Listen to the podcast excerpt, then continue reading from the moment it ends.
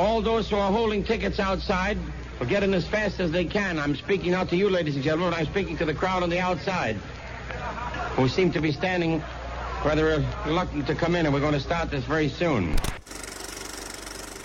Welcome back to Worthy. I'm Ben. And I'm John. And on this episode, our 30th episode, uh, we're going to be talking about the bridge on the River Kwai. But we have typically been starting these episodes 10, 20, 30, eventually 40, then 50, and so on and so forth. If I look back on the previous 10 years that we had been talking about and watching and viewing and, and really just analyzing really deeply. So we've um, we've given out our I guess we can call it the worthies. I don't know. I think it's the first time we're calling it the Yeah, worthies. it's the first time you ever said that. Yeah. Yeah. Sounds weird. it does sound weird. I like it though. I kind of like it. Yeah, so we're, we're gonna give out some uh, worthies uh, for the films that won Best Picture from 1948 to 1957. The Bridge on the River Kwai being the last movie of this decade of films. So this is the 30th Academy Awards, our 30th episode. So let's dive into the first category of the worthies, and that is Best Art Direction. John, who did you give Best Art Direction to? I gave Best Art Direction to E. Preston Ames from An American in Paris.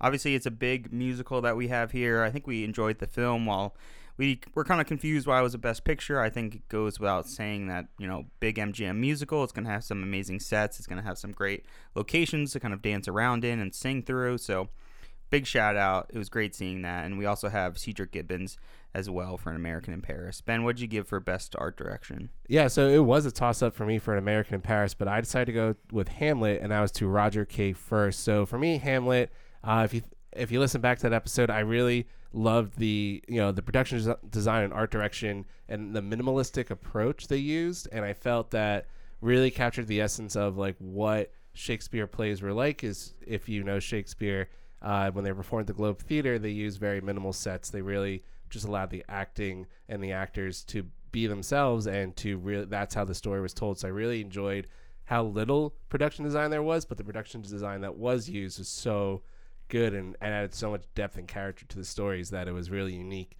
and interesting and so interesting in fact that I actually think that the tragedy Macbeth, the uh, most recent Joel Coen movie, kind of took inspiration from this version of Hamlet with their approach to their production design. So for me, uh, Hamlet took uh, the art direction award. But moving on to best score, John, who did you give best score to? I went with American Paris again, but this time for best score, which is Conrad Salinger. I just really loved the music in that movie. Uh, obviously, it's just the most kind of stand out right in your face because it's a musical, like we said, but it has a lot of joy, and the, the film kind of ends with a 17 minute ballet sequence. And without really great music to kind of hold you together and explain what's happening, you know, you wouldn't really have and, and really get that satisfying ending that you do get in that movie. So, got to give it to an American in Paris. I gave it to an American Paris as well, pretty much for the exact same reasons.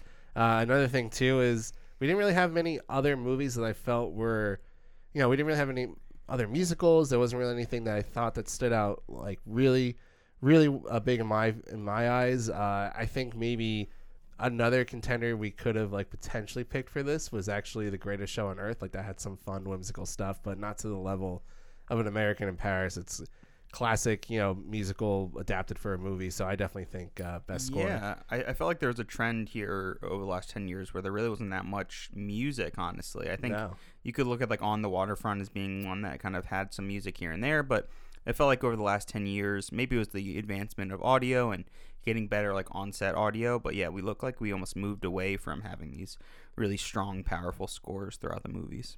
Yeah, absolutely. And uh, I, I don't think there's anything wrong with that. And actually, it's funny because I think when we look back at the next 10 years, when we do our 40th episode, there's going to be a few musicals in there. So we're going to have to kind of decide, you know, go back and forth on like, well, because then it, it does become a bit of a musical question. What's the better musical? Um, but for right now, American in Paris, you get the worthy for best score. Moving on to best editing. Who did you give best editing to, John? I went with this episode's The Bridge on the River Kwai, which is Peter Taylor edited.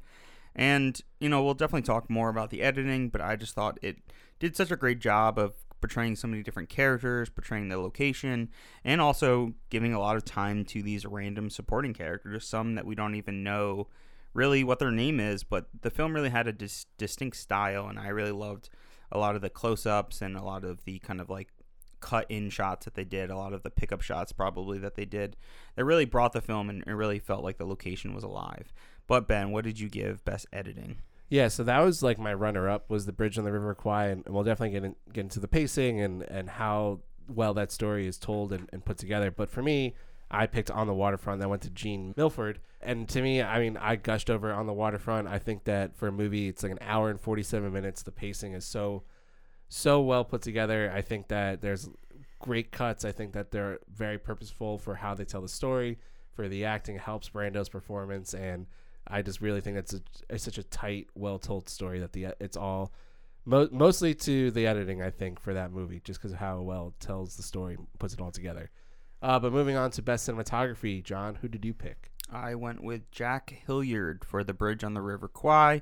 Again, won't jump into it too much, but this movie is stunning, and I bought the 4K recently that just came out this year, and it is gorgeous. I can't recommend it enough. Go out and buy physical media. Yeah, and I actually got to watch that 4K version of The Bridge on the River Kwai with John, and um, yeah, I, for me, it, this takes best cinematography as well. The cinemascope aspect of it is, is phenomenal. It, David Lean really knows how to pack the frame, uh, but Jack Hildyard being the cinematographer, having to work in the jungle under those conditions, having to there are some crazy stories that I had heard, especially of him hanging on the edge of a plane to ki- to get some parachute Yeah, while shooting on s- sure. like super 16 millimeter. I think he was shooting on too. So absolute craziness, and the cinematography is absolutely stunning. But again, we'll get into that more in this episode. Uh, moving on to best screenplay, John, who do you give the worthy to? I went with Bud Schulberg for On the Waterfront. I felt like On the Waterfront was such a beautiful character piece and it was really internal and it did a great job of kind of like setting us in this location and, and giving us some some really great memorable side characters, which is something that I think we really just don't get enough of in, in some of these best picture winners. And I just love how we kind of deep dive into Brando's character and, and learned about his world and how he has to basically overcome it. And, and it was just a really beautiful movie that I think just has gotten better over time and has really influenced uh, other films and Scorsese, for example, uh, kind of continuing moving forward throughout film history. So that is why I gave it best screenplay. But Ben, what did you give best screenplay? Yeah, again, this was uh, kind of a tough one for me. I love On the Waterfront, but I actually went with All About Eve to Joseph L. Mankiewicz. I absolutely love you know uh, Bette Davis's performance in that, everyone's performance in that, and just such the quick you know the quick humor, the quick you know wits that just goes throughout the entire screenplay. It's so well crafted. Everything connects with each other. Uh, all the lines are great. Uh, buckle up, it's gonna be a bumpy night. Like what a what a beautiful and perfect line, and so funny. And uh, yeah, so I just think for me, all about Eve edges out on the waterfront in terms of screenplay. Definitely Uh, the best dialogue award goes to Yeah, and I, All About Eve for sure. which I think kind of is like, well, what makes a screenplay the best screenplay? And sometimes, like for me, I sometimes do like to look for a lot of dialogue, a lot of like really like character you get just from the dialogue dialogue itself.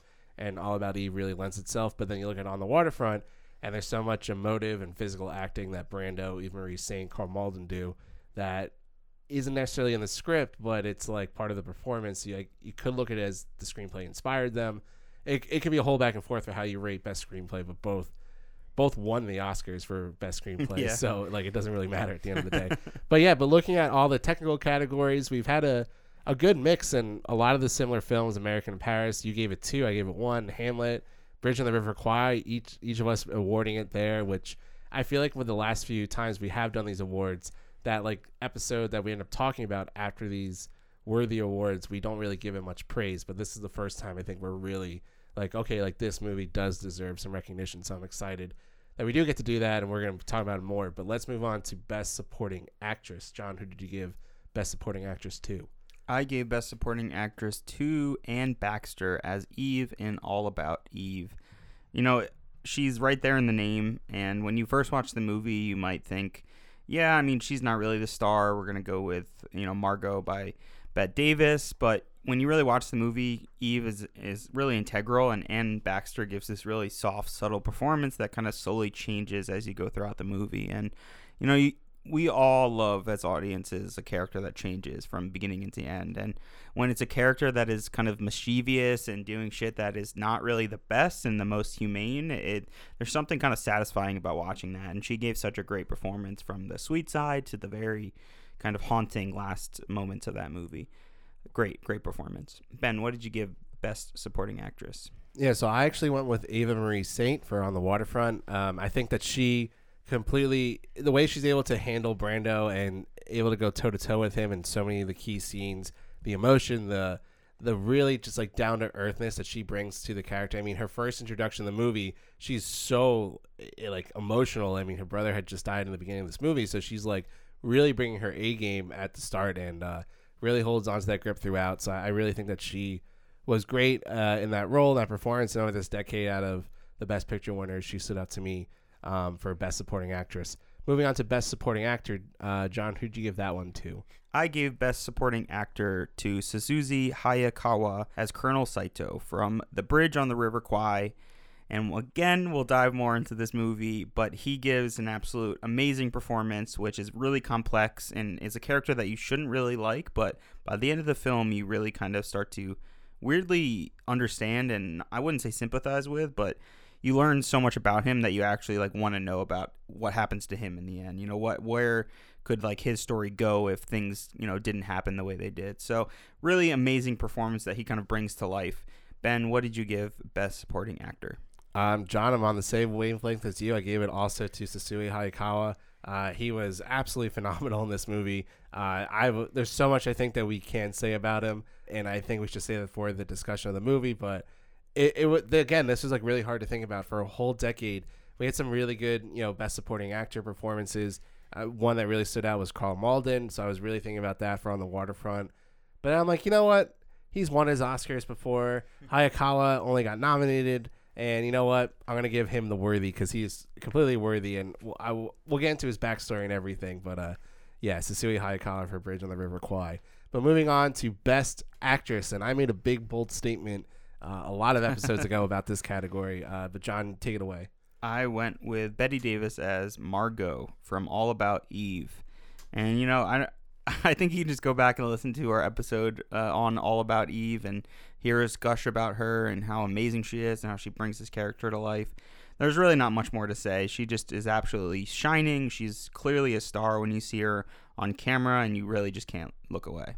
Ben, what did you give Best Actress, or who did you give Best Actress to? So I said this in our what was it, eight episodes ago, seven episodes ago. It's Bette Davis, all about Eve. I mean, she absolutely just home run hitter, knocks it out of the park in every single way with this per- role and performance.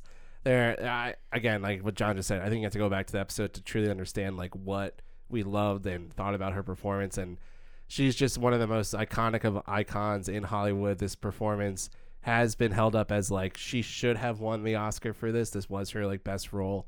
Uh, yeah, so absolutely Bette Davis, all about Eve. Moving on to Best Actor.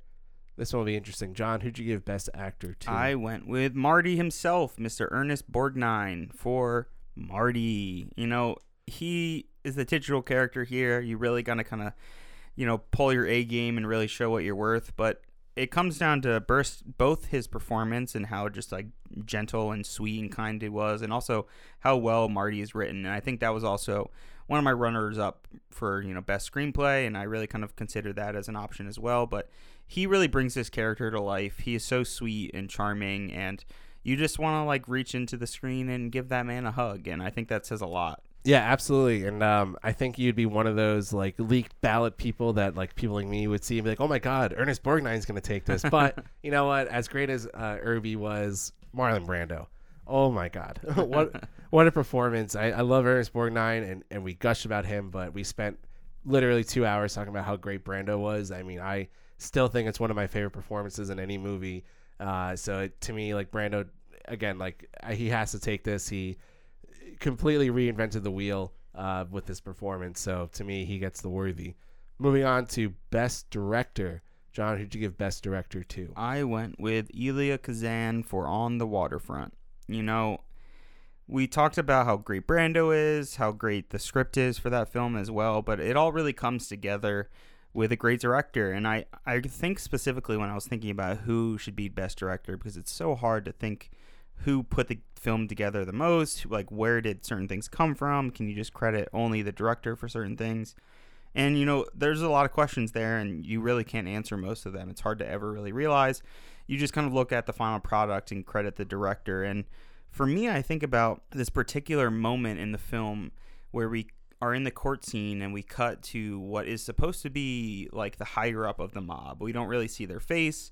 And for me, I, I just don't think that was in the script. It's such a small moment that I don't even know really like how you would even write that into the script. It feels like an idea that came from Kazan and Kazan, and I feel like I might be talking out of my ass here, but that particular moment went on. I feel like to inspire so many mob films. That weird, you know, there's always someone above you. That that kind of like notion of of you're being watched and that you're just a kind of small fish in, in a big pond, no matter where you are. And it felt like that was such an intentional thing, whether it was his idea to, to cut to that, whether it was in the script originally. I'm not really sure, but I absolutely loved On the Waterfront. And I think it really came together because of Kazan. So, Ben, what'd you give Best Director?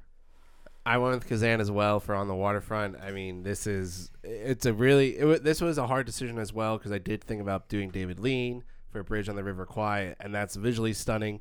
But then I think about also like what is a great performance besides just getting a good visual. It's also getting great performances, and you do have that Bridge on the River Kwai, but to the level that you get with On the Waterfront, it's pretty astounding and pretty remarkable. So to me, Elia Kazan gets that uh, Best Director nod for On the Waterfront. So Best Picture, I think that there are some. You know, maybe it's a little bit of a race between On the Waterfront, All About Eve, Bridge on the River Kwai, I, you know, American in Paris, you giving it two awards, John. Maybe that's a clear indication of maybe how you're feeling. but what did you give Best Picture for the last 10, uh, 10 episodes? Well, this is as big as of a spoiler as you could possibly get, but I gave it to today's episode and today's film, wow. which is The Bridge on the River Kwai.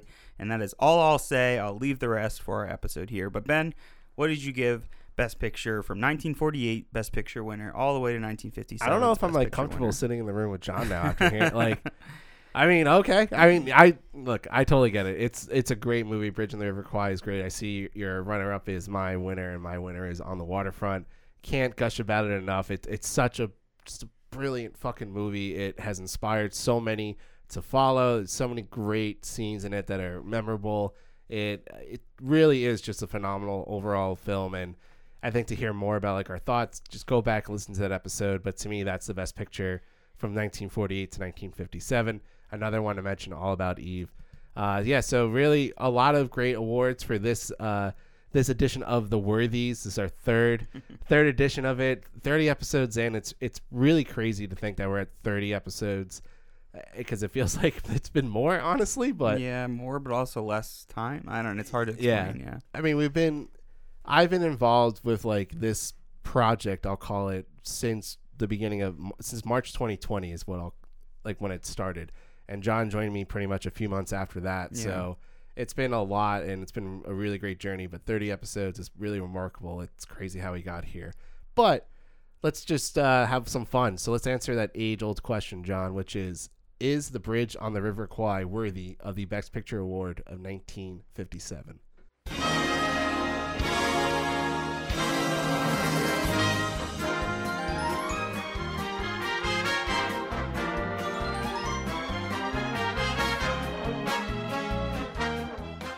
The bridge on the River Kwai. British prisoners of war are forced to build a railway bridge across the River Kwai for their Japanese captors in occupied Burma. In early 1943, a fresh contingent of British POWs arrive at a Japanese prison camp in Burma led by Colonel Nicholson. One of the inmates he meets is Commander Shears of the U.S. Navy, who describes the horrific conditions. Nicholson forbids any escape attempts because they were ordered by headquarters to surrender and escapes could be seen as a defiance of orders. The dense jungle surrounding the camp renders escape virtually impossible. Colonel Saito, the camp commandant, informs the new prisoners they will all work, even officers, on the construction of a railway bridge over the River Kwai that will connect Bangkok and Rangoon. Nicholson objects, informing Saito the Geneva Conventions exempts officers from manual labor. After the enlisted men are marched to the bridge site, Saito threatens to have the officers shot until Major Clipton, the British medical officer, warns Saito there are too many witnesses for him to get away with murder. Saito leaves the officers standing all day in the intense heat. That evening, the officers are placed in a punishment hut, while Nicholson is locked in an iron box after getting beaten as punishment. Shears and two others escape. Only he survives, though he is wounded. He wanders into a Burmese village, is nursed back to health, and eventually reaches the British colony of Ceylon. With the deadline for completion approaching, the work on the bridge is a disaster. The prisoners work as little as possible and sabotage what they can. In addition, the Japanese engineering plans are poor. Should Saito fail to meet the deadline, he would be obliged to commit ritual suicide. Desperate, he uses the anniversary of Japan's 1905 victory in the, in the Russo Japanese War as an excuse to save face. He announces a general amnesty, releasing Nicholson and his officers and exempting them from manual labor. Nicholson is shocked by the poor job being done by his men and orders the building of a proper bridge, intending it to stand as a tribute to the British Army's ingenuity for centuries to come. Clipton objects, believing this to be a collaboration with the enemy. Nicholson's obsession with the bridge, which he comes to view as his legacy, eventually drives him to engage the officers as well as the sick and the wounded in manual labor. Shears is enjoying his hospital stay in Ceylon when British Major Warden invites him to join a commando mission to destroy the bridge just as it is completed. Shears tries to get out of the mission by confessing that he has impersonated an officer, hoping for better treatment from the Japanese. Warden responds that he already knew, and that the U.S. Navy had agreed to transfer him to the British Army to avoid embarrassment. Realizing he has no choice, Shears volunteers. The commandos parachute into Thailand. Warden is wounded in an encounter with a Japanese patrol and has to be carried on a litter. He, Shears, and Joyce reach the river in time with the assistance of Siamese women bearers and their village chief Kunyai. Under cover of darkness, Shears and Joyce plant explosive on the bridge towers. A train carrying important dignitaries and soldiers is scheduled to be the first to cross the bridge the following day, and Warden's goal is to destroy both. By daybreak, however, the river level has dropped, exposing the wire connecting the explosives to the detonator. Nicholson spots the wire and brings it to Saito's attention. As the train approaches, they hurry down to the riverbank to investigate. Joyce, manning the detonator, breaks cover and stabs Saito to death. Nicholson yells for help while attempting to stop Joyce from reaching the detonator. When Joyce is mortally wounded by Japanese fire, Shears swims across but is shot himself. Recognizing the dying Shears, Nicholson exclaims, What have I done? Warden fires a mortar, wounding Nicholson. Dazed, the colonel stumbles toward the detonator and falls in the plunger, blowing up the bridge and sending the train hurtling into the river. Witnessing the carnage, Clipton shakes his head and mutters, Madness! Madness! The Bridge on the River Kwai is directed by David Lean, Written by Carl Foreman and Michael Wilson, based on the novel by Pierre Boulle. Produced by Sam Spiegel, Music by Malcolm Arnold. cinematography by Jack Hildyard, Film editing by Peter Taylor. and art direction by Donald M. Ashton. The Bridge on the River Kwai stars William Holden as Shears, Alec Guinness as Colonel Nicholson, Jack Hawkins as Major Warden, Sessue Hayakawa as Colonel Saito, James Donald as Major Clipton, Geoffrey Horne as Lieutenant Joyce, and Ann Sears as Nurse. So, The Bridge on the River Kwai, John, a Hollywood classic, big cinema scope, big everything. Obi Wan Kenobi's in it. I mean, oh, Alec, Sir Alec What else is do you need to know? what else do you need? Exactly.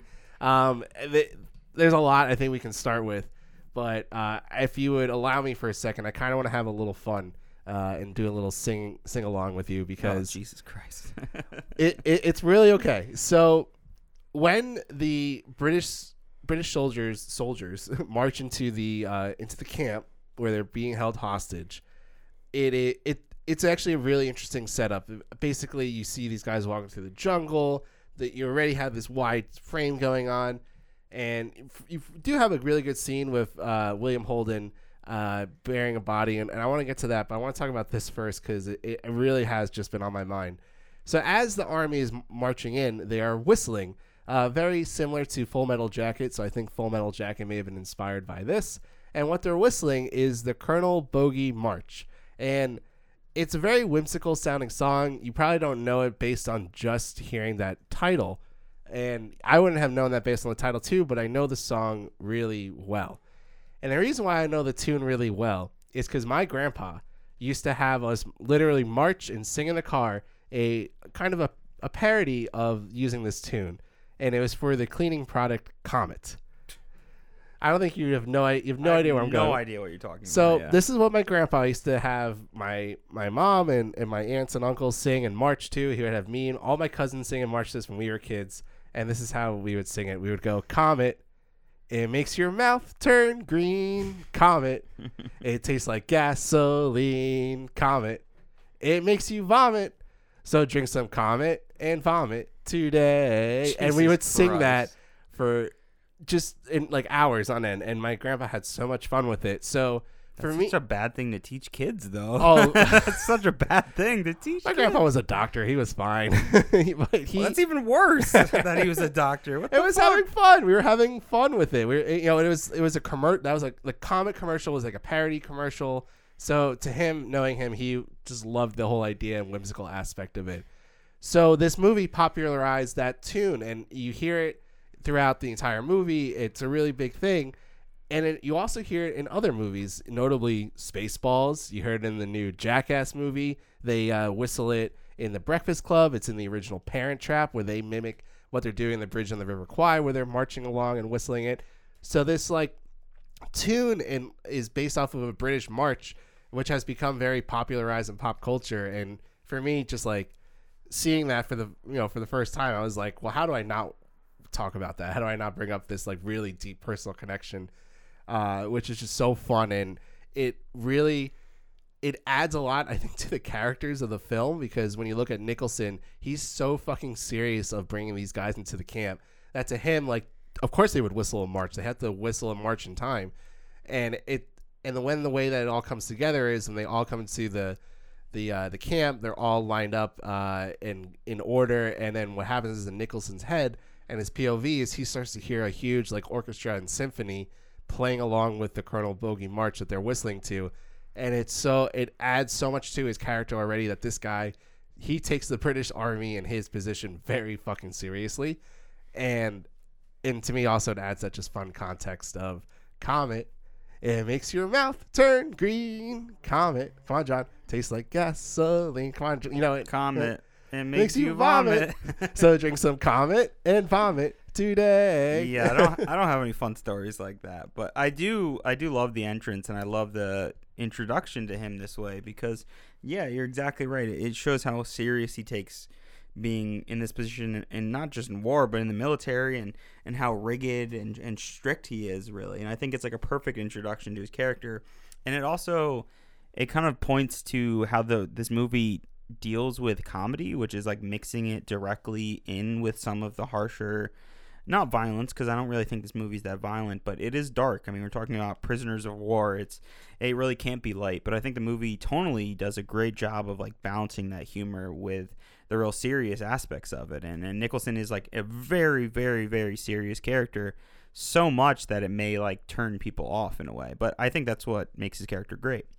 So yeah, I love that little like story. I, I don't know why your grandpa would uh, even suggest drinking Comet, especially as a medical professional, but that's a cute story, Ben. Yeah, thank you. Well, yeah, it's very cute, and uh, I'm happy to bring it up, and, and I love it because I think for me, and I brought this up before, watching these older movies, and it just you, fo- I form a huge connection with my grandparents, and you know their love of film got passed on to me, so uh, all sets of my grandparents. So it this has been a lot of fun, and that was just a really great connection. So to me, I was like, well, that's where my grandpa got that from. But let's move on to the uh, to more of the film itself. So as I mentioned before, there's this really good opening scene with William Holden, uh, who plays Shears, and they're burying, uh, you know, dead, you know, dead prisoners of war, and it's uh, to me, it's very Samuel Beckett esque, you know, um, Waiting for Godot, Endgame type of vibes, where it's very irreverent kind of like dialogue back and forth that also has like really deep meanings to it, while also not really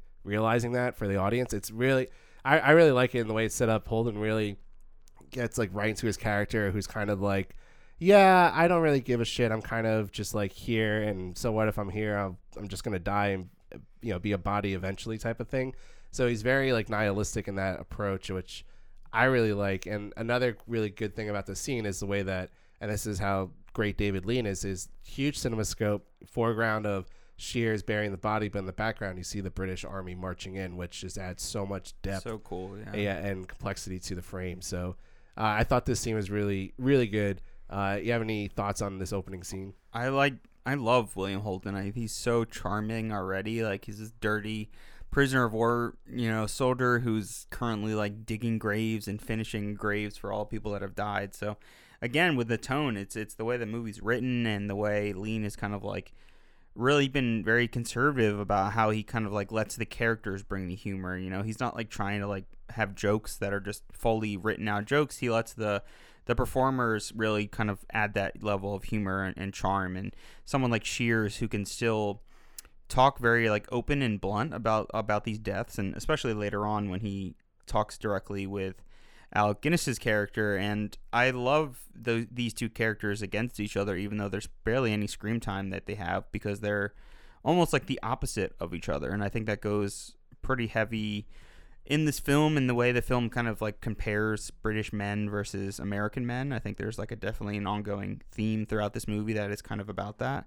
And I think Shears is kind of like the center of that. It's it's hard hard to kind of pin who our lead is in this movie, but he's the top billed actor at the time, William Holden, for this film, and it's weird because you know Guinness has most of the screen time when it comes to like our lead performance, but it he's a plays a, Holden plays such an integral part in this film that it just all comes together because of his character. So it, it's a perfect introduction. I don't think you really realize what's going on or the kind of situation that he's in or what he's trying to get out of, which is you know, bribing one of the Japanese officers to get into the sick ward, even though he's not really sick. You know, he you can already see that he's he's playing the game, and, and it's he's very American, James Bondian, where he's not gonna like take no for an answer. He'd rather get you know shot in the back trying to escape. So I I loved his character just in general because he kind of like screams James Bond before James Bond, and he's and especially with on the beach with a nurse, like there's a lot of aspects to it that kind of scream scream James Bond to me, which is funny because it's a British character, but it's it's our American man who's kind of coming off as this like suave hero, right? So yeah, I mean, I love William Holden, and it's a great introduction scene. Yeah, and I loved all the soldiers marching in the background. It's it's creating such a big wide shot, and we also didn't talk about the opening of the film, which is these great shots of just the nature and we start with like a hawk flying above in air and we're getting helicopter shots and we're getting shots that feel like they're from around the world in 80 days but like actually for a reason you know not just to show hot air balloon in midair they're here to kind of tell the story and show our setting and having a, a shot on the train is, is awesome it feels new and it feels more modern than ever and yeah, what what a great opening to a movie. Yeah, and if I may, like, kind of branch off of that point and another point you made before about the British versus American soldiers. I think it's just, just about how everybody is as a soldier and how it's very person to person. I think everybody gives off different vibes and, and the seriousness they take with it. I think we see that characterization in each of the soldiers that we meet in Saito uh, as well and the way he commands. I think he's a little jealous of Nicholson at times, which is I think how Nicholson is is able to get in with that. But then another way we can think about it is you're just saying about the nature and like you know this movie takes place in the jungle. You can think of it as like all these soldiers are different you know species and like how they survive, how you know survival of the fittest type of thing. So I think like there's that interpretation you put in there because this movie really does come down to can you survive in this jungle and can you survive throughout this war, even though this, the war really has nothing to do with the plot of the movie. Like this, the war could have been any war that this was a part of. This could have been modern day, and it still would have made sense uh, with how it's approached and everything. So yeah, I, it's a really great, interesting o- opening sequence, and then we get m- introduced to Saito, and and this is Nicholson and Saito's first, you know, head to head type of thing. And I love just this simple like introduction where Nicholson he has the whole army lined up. He's waiting for them, and Saito comes out, and Nicholson varies like, "My name is Nicholson," and Saito just looks at him and goes, "I am Colonel Saito." Then he kind of just pushes him out of the way and steps onto the box to basically start telling the British soldiers that they're prisoners now. They have to work, uh, and he ends it by saying, uh, uh, "Today you rest, tomorrow you will begin." Let me remind you of General Yamashita, Yamashita's mo- motto: "Be happy in your work." And the "Be happy in your work" line is also mimicked by Shears in a quick cut uh, before that. So you can tell that basically Saito's not giving much of a shit about them as humans. He's like, you can go and escape. You're going to die in the jungle, so you might as well be here and work and be happy with it. it's so disturbing. And it's not even that he's immediately like abusing people or you're seeing it, but you can just see like how abusive this man probably is and how he's already breaking the rules and, and telling how officers will have to work as well. And, you know, it's one shot amazingly. I mean, this whole fucking movie is shot so, so stunningly, and it's hard to take your eyes off of literally any shot. And I mean, we have such a beautiful scenery here, being in the jungle. It's so green and vibrant. And this being CinemaScope, we're getting this big, beautiful widescreen. So we're seeing all these men lined up, and it's fully in frame. It's it's really gorgeous. And I think the reason why this movie works, obviously, besides just those technical elements, is, is just how great this script is and how great our characters are. And and Saito is a huge part of that because he is again kind of the opposite of Nicholson. It, it's their kind of like competition against each other that really makes this film so charming. And you look at both of these characters and you kind of compare who you would be in this scenario and, and which side you would kind of like try to understand and, and, and try to relate to even though we're talking about prisoners of war, you can kind of see both sides of it. I mean, Saito's here and he's got to build this bridge before he dies, uh, before he literally will have to kill himself if he doesn't finish it in time. And Nicholson's just trying to follow, you know, the, the law of, of order and, and, and what is told through the Geneva Convention, even though what this movie shows is that there really is no laws in war. You know, anything's on the table and and it just shows how muddy and, and disgusting war gets, even though you're exactly right. There's really not much about being on the battlefield. It's more so just about constructing the bridge and about these humans. And yeah, that's a great analogy to consider them all as, as animals. I never thought about that. It's it's really cool. Yeah, I mean, I think that I mean, I think the animal idea can be applied to so many other movies really sure. really easily, but this one I think really does lend itself to that idea, and I think that's why they used the hawk at the beginning of the movie. Like, I think may- maybe the birds are supposed to represent that these are free flowing people and free flowing ideas, but they're still that nature and like they're like they have to look out for themselves because a hawk being a predator. So it yeah, I think there's a lot you can look into with that. I love the the comparison between you know Saito and Nicholson. Saito being a leader through chaos, where you have Nicholson who's a leader through order, and you can clearly see how which one is more effective um, between the two. Which also I know upon reading and researching this that the Japanese people weren't necessarily thrilled with how Saito is like or how at least the Japanese people are kind of you know projected in this movie that they're not good engineers that they don't have order or command over people when they are like no but we do we have really great engineers and really great design ideas. So it's fascinating to see how like that was taken um, into the film and how they did approach that. So the movie keeps on going. Uh, basically nicholson and the british officers take control of everything and uh, they start checking out everybody's body, you know, all the prisoners, and like checking them out health wise. And um, Shears, he says to them, "Don't bother about me, Colonel. I'm not anxious to get off the sick list." So this is again a really another good characterization of Shears, who's like, "I don't really give a shit. I just want to just live my days and not try and get killed." Yeah, because he says in a line right before that about how like everyone he's known has basically died, yeah. like and died from so many different like diseases, snake bites, all these weird different things in the jungle and which is also another great Saito moment how he says there is no escape basically like there's no fences there's no bars because you'll just die in the jungle if you try to run away which is just metal as yeah. anything very uh, Darth Vader esque to throw yeah, another exactly. Star Wars type of thing in there uh, anything with Alec Guinness uh, we're gonna just gonna fit in as much Star Wars as possible anyway so uh, again, then you know Shears is sitting with the you know commanding officers of of this British battalion, and he starts to say like there is no you aren't able to escape. And even though if you try like it's not really worth trying to do. And nicholson kind of puts down the idea of escape. Um, so he says i understand how you feel. Of course it's of course it's normally the duty of a captured soldier to attempt escape but my men and i are involved in a curious legal point of which you are unaware. In singapore we were ordered to surrender by command headquarters ordered mind you. Therefore in our case escape might well be an infraction of military law interesting. The doctor says, yes, interesting point. And Shears says, I'm sorry, sir, I didn't quite follow you. Follow you. You mean you intend to uphold the letter of the law no matter what it costs? Nicholson, without law, Commander, there is no civilization. Shears, you just took my point. Here, there is no civilization. And Nicholson ends it with saying, then we have the opportunity to introduce it. I suggest that we drop the subject of escape. And this, again, so now this really does open up more about Nicholson's character. He does follow the letter of the law. He believes that without law, there is no civilization. So to him, it's like, well, if they're telling me I got to go be a prisoner, I'm going to go be a prisoner. That's what a British soldier would do. They listen to command. And Shears is like, holy fuck, in this jungle, I don't think that really matters at this point.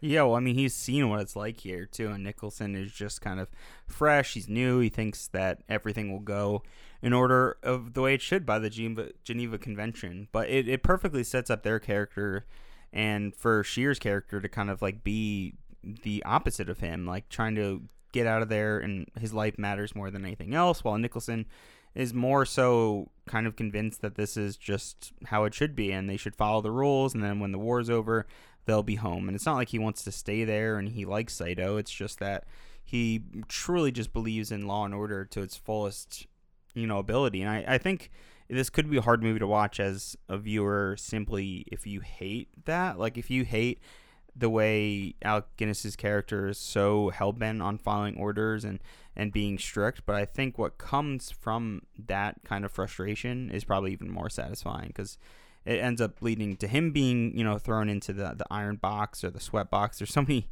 different names for that uh, contraption that The they put him in. Yeah, the oven, which is definitely the worst. Uh, but it leads to a change in, really not like a change in him. It's more of a change in Saito and, and the people around him and how that kind of convinces him to keep moving or convinces Nicholson to keep moving as well. So it, I love the comparison between Shear, Shears and, and Nicholson here because uh, at this point we we lose Shears soon and he kind of goes off on his own mission, but they're still so connected and we get like a final great connection bit at the end that kind of like ties their their arcs together. Yeah, and to talk more about you know Guinness and Nicholson as a character, I mean, apparently there was some really big contention between Guinness and the director David Lean on how Nicholson should be played. It seemed like that David Lean was like, no, he has to be this the straight laced military the law and order guy, and Guinness was like, no, he's there's some humor you can play with this, and you definitely see that part of it come out with kind of the backhandedness that Nicholson does bring, uh, and a lot of times we'll bring some of those instances, instances up. But he really does try to make this a comedic performance and a guy who can you really tell if he's fully there? Because yeah, to build a bridge with the enemy to make it this good is kind of teetering on that edge that Clipton brings up at one point. It's like, are you helping them? Are we kind of going against it? And Nicholson's like, no, we're being law and order, but are you really It- like where's the the flip of the switch that happened maybe it was in the in the oven the iron box where he goes a little too mad he's cooked a little Yeah. too long Yeah, cooked a little too long is right. and that's where I think a lot of the humor comes from after he gets out because it's kind of like the slap in, in Saito's face. And uh, yeah, I think that's really interesting aspect of his character because you get to kind of wondering as the viewer, like, will he go too far? Like, will he almost become Saito? Will he become abusive to his own men? Like, will he cross that Nicholson? Will, like, will he cross that line himself? And is that kind of what this movie is about? And and by the time you get to the end it's more so it's not really about that it's it's more so just Colonel Nicholson is kind of a selfish man. He's kind of using this as as a as a way to kind of justify his actions throughout life. And I I'll talk more about that when we get to a, a later scene on the bridge. But Oh, yeah. but yeah, it, it is a very very interesting character and a character that I love because it's not just saying like look here's an awesome guy that you'll root for. You really question some of the things he does and it makes you think as a viewer like would i have done that? Like is that the right thing? Like it really is that the best thing to do? And is he the best guy it's fascinating i love stories where it's ambiguous and kind of up to the viewer to decide that Yeah, I think everyone is ambiguous in this story. So the story continues. One, Shears, um, another of the prisoners that he's talking to at the beginning of the film, and then a British lieutenant all attempt escape. Uh, Shears is the only one that survives. He manages to escape gunfire. He lands in the river, gets kind of washed away to this uh, to this village on the outskirts of the jungle, and he is saved and he is sort of put away on the shelf for the next like forty ish minutes of the movie. Then we come back to the camp, and now, um, now Nicholson, before everyone gets sent off to camp, he just tried to confront Saito again, and is like, "My officers are not going to work. This goes against the Geneva Convention. Officers don't do manual labor." Saito, I think, slaps him with the Geneva Convention and actually draw, literally draws draws blood in real life. So that was, from what I read, not supposed to happen. Uh, so uh, Hayakawa really slapped Guinness enough. And Saito gives this really good speech. Well, I think it's a really good speech because of the character, but it's not necessarily the content is good. So he says, All men will work, your officers will work beside you. This is only just, for it is they who betrayed you by surrender. Your shame is their dishonor. It is they who told you better to live like a coolie than die like a hero. It is it is they who brought you here, not I. Therefore, they will join you in useful labor. That is all. And that's Saito's way of being like, these guys gave you up. These guys surrendered you. Why are you listening to them? Why are you still trying to give them any sort of respect uh, to their command when they sold you out? I'm here now. I'm the one in charge, trying to instill fear in them and being like, okay, now like let me lead you, work for me. And I think it's again like one of those good character developments for Saito before we really reveal like why he's doing all this, um, because it gives you that you know he becomes that villain. He's like, oh, this guy, he's he's really just hard ass. He's really chaotic. He does not give a, a crap about human conditions and human lives. He just like wants to keep this Japanese army rolling along through you know the Southeast Asia and moving westward to you know defeat everybody in World War II. So, like this guy is really gunning for it. So that's how his character really comes off here. He's not a good person. Which, I mean, yeah, he's not Yeah. a good person, but you're also kind of like, yeah, I mean, I understand his point of view, and it's a performance and is a characterization of someone who is a villain, but he's not like a Charles Laughton villain, you know, like he's not like extremely over the top. He's really just trying to do the best as he can for the position that he's in. It almost feels like uh, very much so as on the waterfront that there's always like a bigger fish. There's always someone watching it, and that's kind of the way I thought of the Hawks in the beginning and, and the end of this movie is that there's always something else out there like looming over you for death or, or whether it's some other antagonist there's always something kind of awaiting for you and, and whether it's waiting for you to die or just kind of another enemy for you to fight so he it's a, a complicated character because he is one he's doing a performance that is like so charming while being so sinister. It's uh, very much like a Darth Vader, even though we kind of credited uh, Laughton's performance as a Darth Vader like performance way, way, way back in Mutiny on the Bounty. Thank you, Meeting Yeah. on the Bounty. And I just, I he's not a great guy. Obviously, he's keeping all these people imprisoned, but at the same time, they kind of rationalize and, and explain why. And I think setting up the scene where we have all the officers being very defiant, not wanting to leave the camp, not wanting to do anything other than stand there, kind of shows how defiant he is and how just set in his ways he is. And it's both Nicholson is set in his ways and Saito is set in his ways, and it's like they're just rubbing heads for no reason other Yeah. than that they are trying to prove and top one one like each other. Right? Yeah, it's like who who has the right like who has the right idea, who whose point is right, and you know it, it's it's really compelling you know stuff because one visually watching you know all these officers stand in the heat. There's some really cool visuals. There's some shots where it looks like they're almost like all like leaning forward in the heat, and I, it this all has to do with the CinemaScope, with the, how the widescreen format sort of warps the image, but it also like really lends itself to making it bigger. And so they're all standing in the heat. Uh, they all get put in their box. Nicholson gets put in the oven. And then there's this back and forth between, you know, are they going to be let out? No one really knows what's going to happen. And then finally, uh, Saito brings Nicholson out, and he tries to kind of reason with him. He, you know, this is in Saito's hut, hut, and Saito goes, I do not think you quite realize my position. I must carry out my orders. My orders are to complete the bridge by the 12th day of May. Time is short. I only have 12 weeks more. Therefore, I am compelled to use all available personnel. And Nicholson goes, but no officers except in, and but no officers except in an administrative capacity. And Saito says, but officers are working along the entire railway. You know it. I know it. And Nicholson says, I'm not responsible for the actions of other commanding officers. And they keep going back and forth. Saito offers him, you know, a drink. He offers him scotch, actually. And then uh, Nicholson doesn't really want, I wouldn't want to drink scotch after like being dehydrated for at least a week, you know? I don't think it's that though. It's just to Like, kind of piss you- him off. yeah. right? like I don't think he's thinking about that. I think he's just not eating in order to kind of be defined again and, and almost just antagonize him in a way that he can, right, without like being physical. Yeah, exactly. And it just it's a good it's it's a mind game almost watching them too and also the actor is phenomenal watching them go back and forth. And so the conversation continues and Saito goes, "You know what will happen to me if the bridge is not built on time?" Nicholson, "I haven't the foggiest." Saito, "I'll have to kill myself. What would you do if you were me?" And Nicholson says, I suppose if I were you, I'd have to kill myself. Cheers. And he drinks the scotch. Saito goes, I warn you, Colonel, if I am to die, others will die before me. Do you understand that?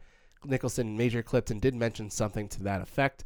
That won't solve your problem. I'm sure we can arrive at the proper solution. And then he goes to Saito and says, Please sit down. Now tell me, uh, Colonel, uh, do you or do you not agree that the first job of an officer is to command? Saito, of course. Mrs. Nicholson says this bridge of yours, it, it's quite an enormous undertaking, and to be frank, I have grave doubts whether your lieutenant, uh, what's his name, Miura, is capable of tackling a job of such importance. On the other hand, I have officers, Reeves and Hughes, for instance, who've built bridges all over India. The men respect them. It's essential for an officer to have that respect. I'm sure you agree. Uh, if he loses it, he ceases to command, and what happens then? Demoralization and chaos. A pretty poor commander I would be if I allowed that to happen to my men, and then they go back and forth a little bit. And uh, Saito he he takes the dinner knife and puts in the tabletop, and he goes, "I hate the British. You are defeated, but you have no shame. You are stubborn, but have no pride. You endure, but you have no courage. Leave this place." And Nicholson says it's pointless going on like this, and they call the men to bring him back to the uh, to the sweat box to the oven. So it's this really good back and forth. There's some dialogue it didn't necessarily put in there, but what it does is create again a lot of that character context and this is the motive for Saito is if he doesn't get the bridge complete, he has to commit ritual suicide, which is actually a fascinating plot detail. And I don't know if you knew about this with Sessue Hayakawa, and maybe this is the time to kind of step back and talk about Hayakawa. So Hayakawa, he was actually a humongous star in the Hollywood silent film era in the early 1910s and early 1920s.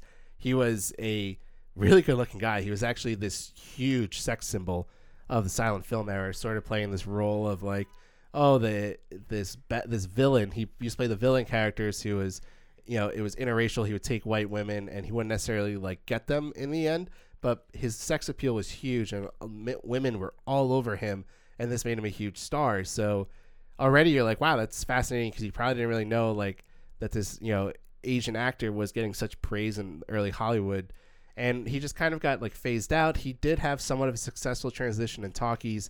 and this movie, he has a very heavy accent, so it's a little unfortunate. So maybe that did play in a little bit of his like not fully becoming a huge star, but his stardom was still there. He kind of went down a little bit during World War II. He actually ended up in France and was couldn't really leave because he was there when the Nazis invaded. So he started selling watercolor paintings.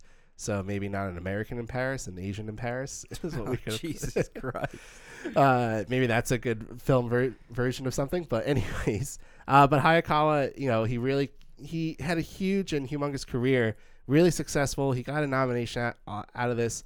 But I bring all this up and why it's a fascinating connection is when he was younger, he tried to join the Naval Corps in Japan, but failed because of a ruptured eardrum, and he decided to commit ritual suicide and he his parents found him and he survived. So for so you can't imagine 60 years later you now have this role whose character's whole motive is to not have to kill themselves. So i couldn't imagine what was going through his head having gone through this crazy life like uh, he was 68 years old when this movie was made. I mean he lived a complete full life huge stardom lots of money lots of fame lots of different stories he could tell and it all comes back to this idea of suicide and who you are as a person what can you make yourself and your legacy and that is what drove him to have this huge stardom in the first place. So to me that's absolutely fascinating how it really comes full circle with Saito having to build a bridge or else he has to kill himself to Hayakawa. He did try to kill himself because he didn't feel enough. He didn't feel like he could make something of his life. So I, I found that to be it's sad but it's really fascinating how it all connects like that yeah, it is really fascinating, and it goes to show. I mean, we I said in the very beginning of this that this movie is is in a remaster on 4K. It's, it's now available, and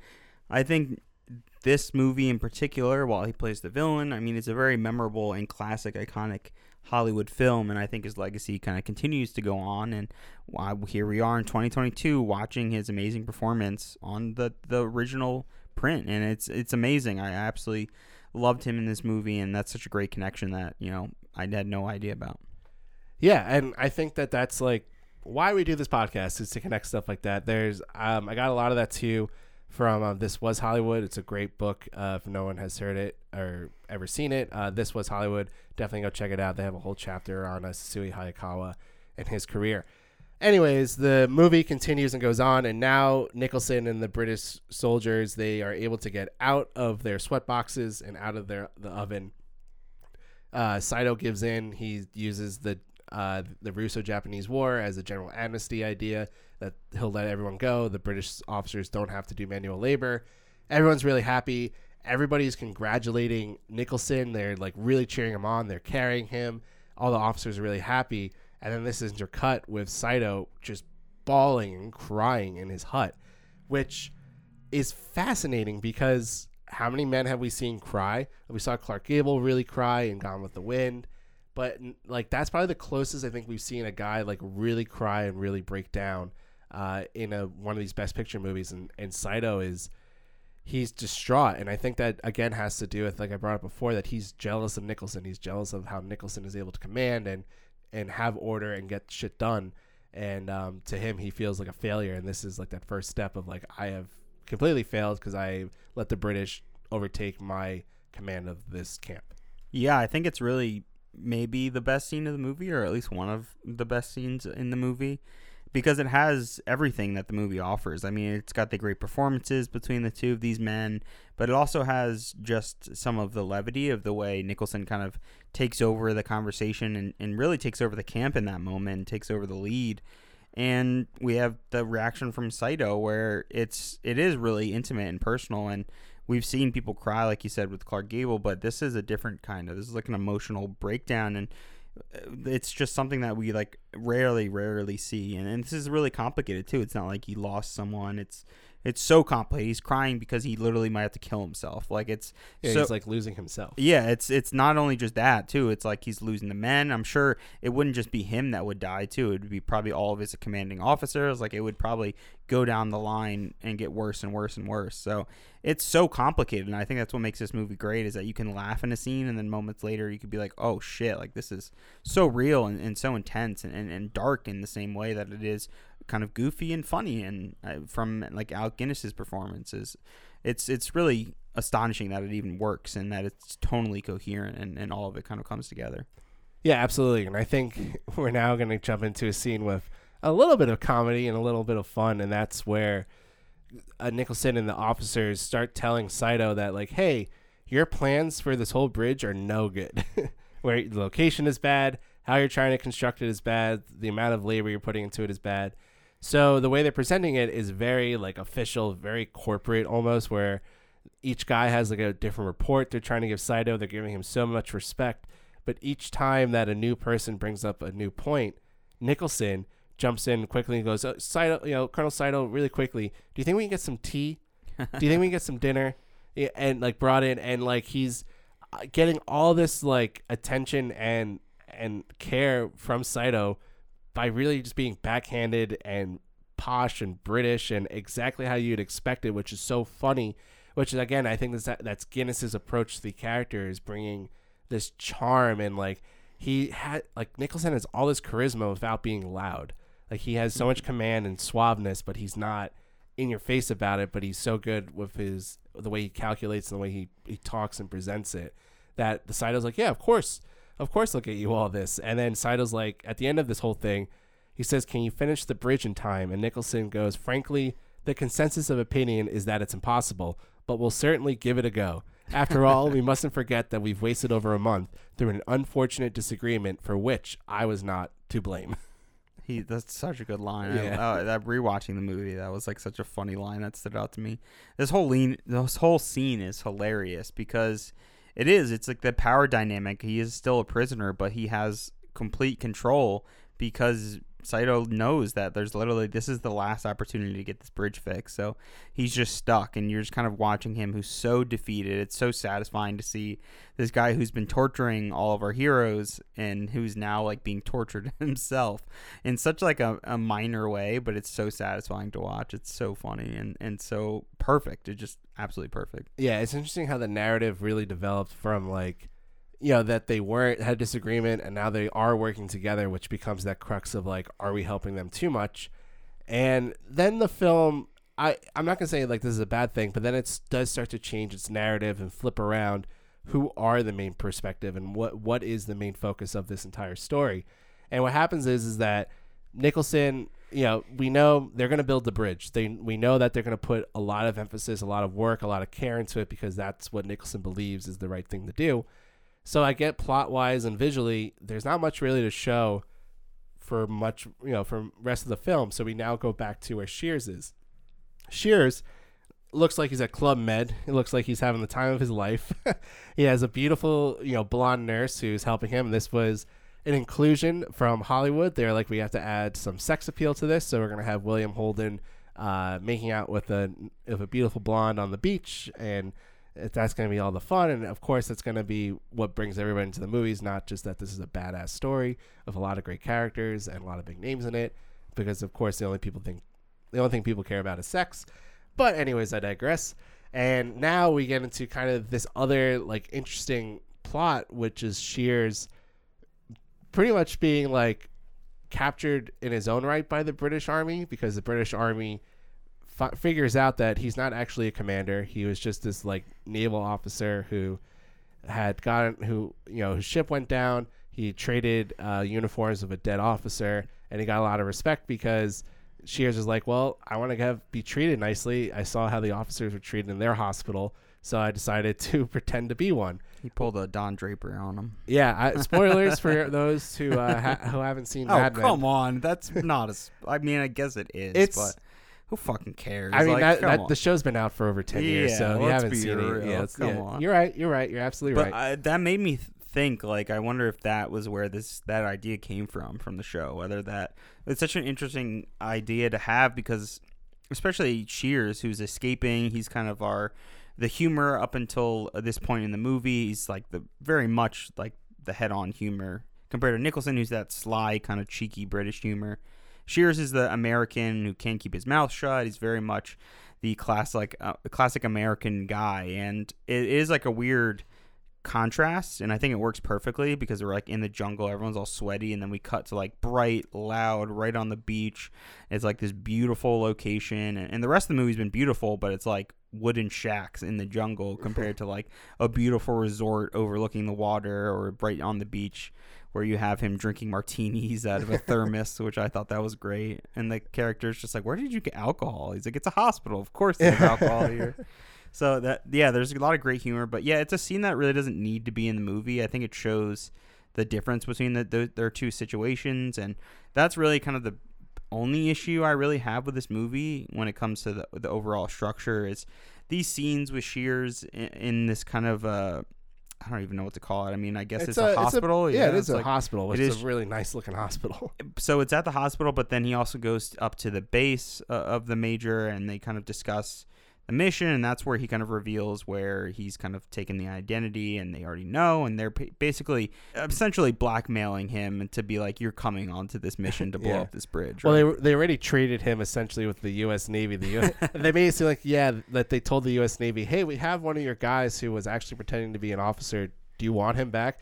No, we don't want him back. You can have him. So yeah, they they tell him he has to go back. And actually, the way that these, I I talked about it before of how like seriously people take it in soldiers and like how it's it's more of a movie about like how person to person it is because you meet Major Warden played by Jack Hawkins and he's like guns ablazing I'm gonna throw explosives everywhere this is like it's like a hunting match you also meet some other like British officers who are training others and they're very like Nicol almost more serious than Nicholson of how they uh they train Murdering everybody each other. yeah, and, and how and yeah, exactly. And then you also have like the lead commander of the entire base who is very you know he's very orderly, but also he seems very chaotic in himself. He presents what's called an L pill, which is a lethal pill to Shears, and it's like, yeah, if you get captured, you can go kill yourself with this. So it's kind of like that mentality of like where um, Nicholson is like, well, we were told to be captured, and we were told to uh, listen to that command. Where it seems like these British soldiers are like, yeah, we'd rather kill ourselves than be captured by the enemy. Yeah, it, it's very different, and it's also that's why I thought about the American versus the British aspect because Shears is like, "Are you out of your mind? Like he just escaped all of this. He finally got away. He's thinking about himself and and how he can kind of be safe, and he's so close to getting back to America and being safe." For good from the whole war, and, and then minutes later they're like, "Yeah, take this pill if you need to kill yourself. like you're doing it just for us." And he's just stuck in the situation where he's like, "You guys are out of your mind. Like the British are insane. He he has to be thinking that because he just met Nicholson, who's just telling everybody to not escape, to build the best bridge, and he finally escapes and finally thinks he's free to meet more British people who are even more insane than Nicholson is. So it, it is again adds to the humor. It's the absurdity of it, but it's played so straight and so real that like they they just they don't even they don't understand that he's like panicking and freaking out. And I think that is particularly shown when they're talking about parachuting and how like oh like maybe we should test parachuting and they're like oh well you know it's way more likely to be injured if you test parachuting once twice three times so so might as well just do it once. so yeah and the, the button of the scene is shears basically asking whether he'll have a parachute or not when he jumps out and the british officers are just laughing at him because they think it's a joke but he's being dead serious about it yeah, he has no idea like what these British soldiers are really going to be up to. yeah and um, it yeah, it's all like fascinating. I, I'm backing it up just like a quick second. Um, so while uh, while Shears is going to meet the major warden and everything, he kind of gets ambushed by these training British officers in a knife uh, attack, or, or like using knife tactics. And the guy that that comes up and seeks behind him is this guy Joyce, and Joyce joins them in this mission. And Joyce, he plays his character who's he's younger and he doesn't really want to kill, but they're like, you have to kill, and, and using the knife will come up again as we get towards the end of the movie. So I thought that was interesting with how they constantly circle back to things in this movie. The script is really good at if they mention one thing, it's going to be brought back up by the other. Like with uh, Nicholson, while he's in the oven, he asks about Shears' escape, and and he says how crazy that is. And then you know when Shears hears about Nicholson, he's like, that guy was absolutely crazy hearing about him. so th- there's always this good connecting and going back and forth and really coming back full circle that I think the script writers and Lean do a really good job of capturing. So now uh, now they go into the jungle. Now they're going to go back to the prisoner of war camp to go blow up the bridge. They parachute in.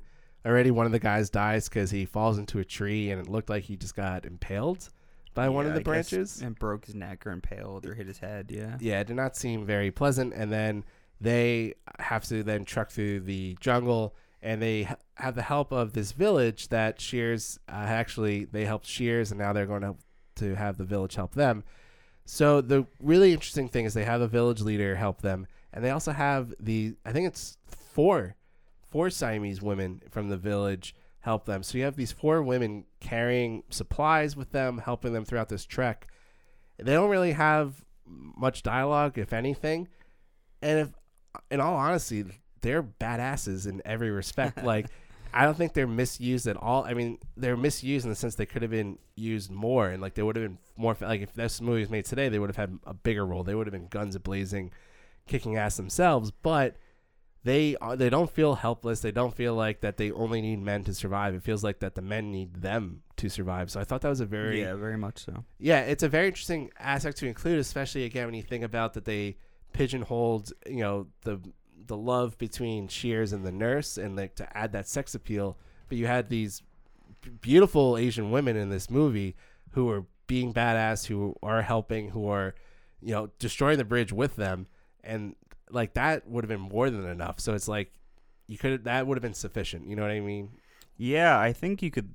I mean, this is a film that I'm sure you could really nitpick it and, and find things that are probably offensive to certain people and races, but I think this movie comes off as being quite respectful because of not a lot of dialogue is, is given to these kind of other characters. Like Saito has a lot of dialogue. It's very much about his perspective, but these Burmese women, as they keep calling them throughout the movie, it, they don't. I don't think ever really say a line. I think you hear them speaking a little bit back and forth in their native language, and uh, they don't really. You don't really see and, and hear what they're saying. So I think it, it could come off a lot worse if maybe they're more into it and they're they're speaking, but it's like based on their actions and what their actions are are leading these men. They're basically the ones who are really leading this mission and, and these men are so reliant, especially when the major gets shot in the foot, they're like so reliant on helping him and helping them get to the, the bridge and the location. So it is it is awesome and it does a that's why I love this movie too. It does so much with just no words at all. Like with Joyce's relationship to one of the women and, and to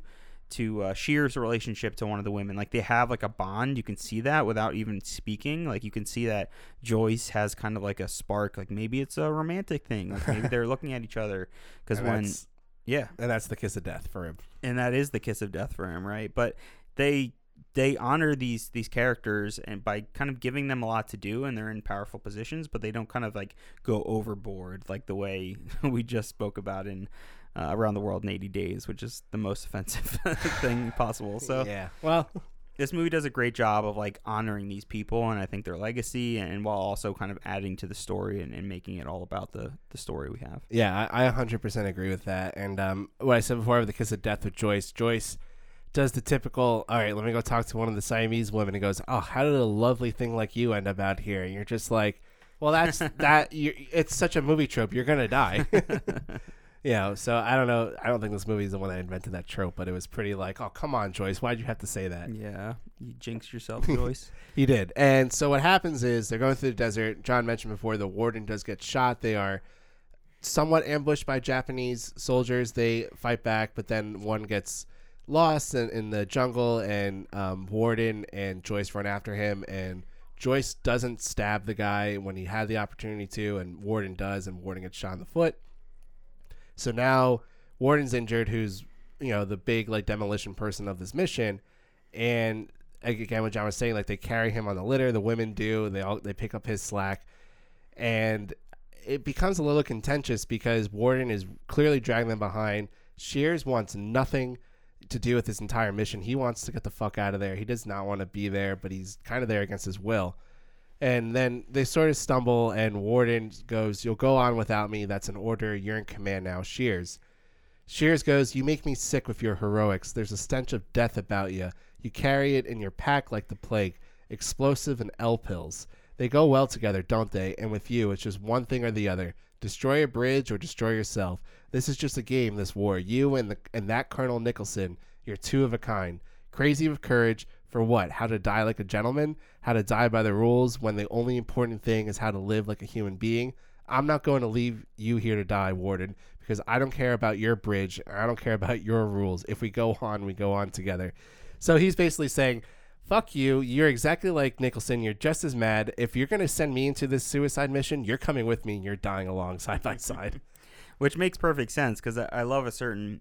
There's a moment where they kind of land initially and their meetup with the women and Shears realizes that like he does not need to be here for this mission at all. Like there's people that are on the ground, they know the location better than he does. They took it they're taking a different route than he did to escape in the first place. He realizes he's here just as an extra man in case one of them dies. And one of them did die, so it's even more on his shoulder of what he has to do for a country that's he, he's not even representing. So you completely understand from his point of view or you're like, "Why what am I doing?" But at the same time his character has been very selfish selfish in the way that he you know has really only been thinking about himself. When he escaped it was all just about himself. He he killed a man to escape but it wasn't really to help save another soldier escaping. It was just to make sure that he would make it out of there alive. So it, shows and, and that's what's so conflicting about this movie is that you have a character who does things that you may not agree with who's then put in a situation where you're like wow i completely understand how frustrating that might be how like annoying that may be and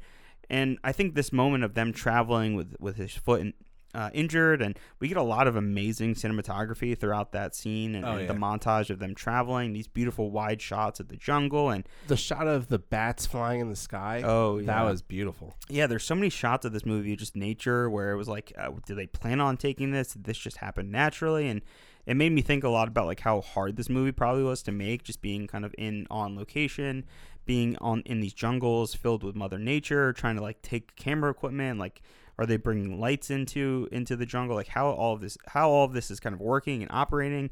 And I even saw some behind the scenes is that there was an assistant director named John Kerrison who was actually killed in a car crash when they were driving to a location. It was him and, and a couple other men, like a makeup man uh, who was working for the film, was also badly injured. But he was actually the assistant director, or I believe the second assistant director for this movie, and he was killed on the location uh, trying to drive to like a specific location. So it really just shows how extremely dangerous it is sometimes to film movies, especially films that are very much outdoors and in nature. And I feel like I just had to talk about John Kerrison just for a moment because he is one of those IMDb profiles that has like four different films, and he was assistant director. And for people that don't know, like assistant directors is usually the step that you kind of are in before you become a full time director and, and, are making your own films. And we have seen a lot of assistant directors kind of become legendary directors, you know and it's just a shame because John Kerrison could have been one of those people as well. So, shout out to John Kerrison and, and just the gorgeous cinematography and how insane this movie was probably to make as well. Oh yeah, and I I feel like we're not talking about the cinematography enough as well.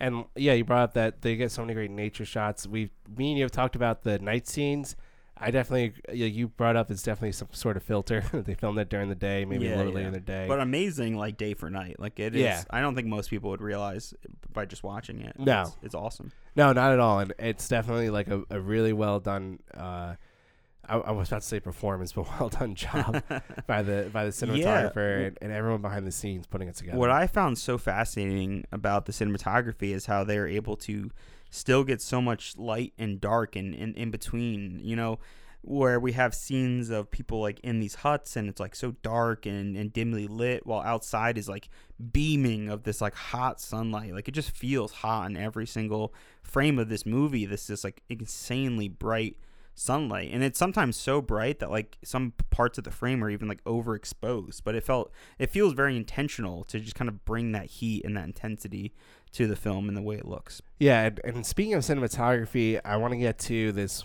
really good scene that happens on the bridge. So now we're sort of back with Nicholson. We're back with Saito.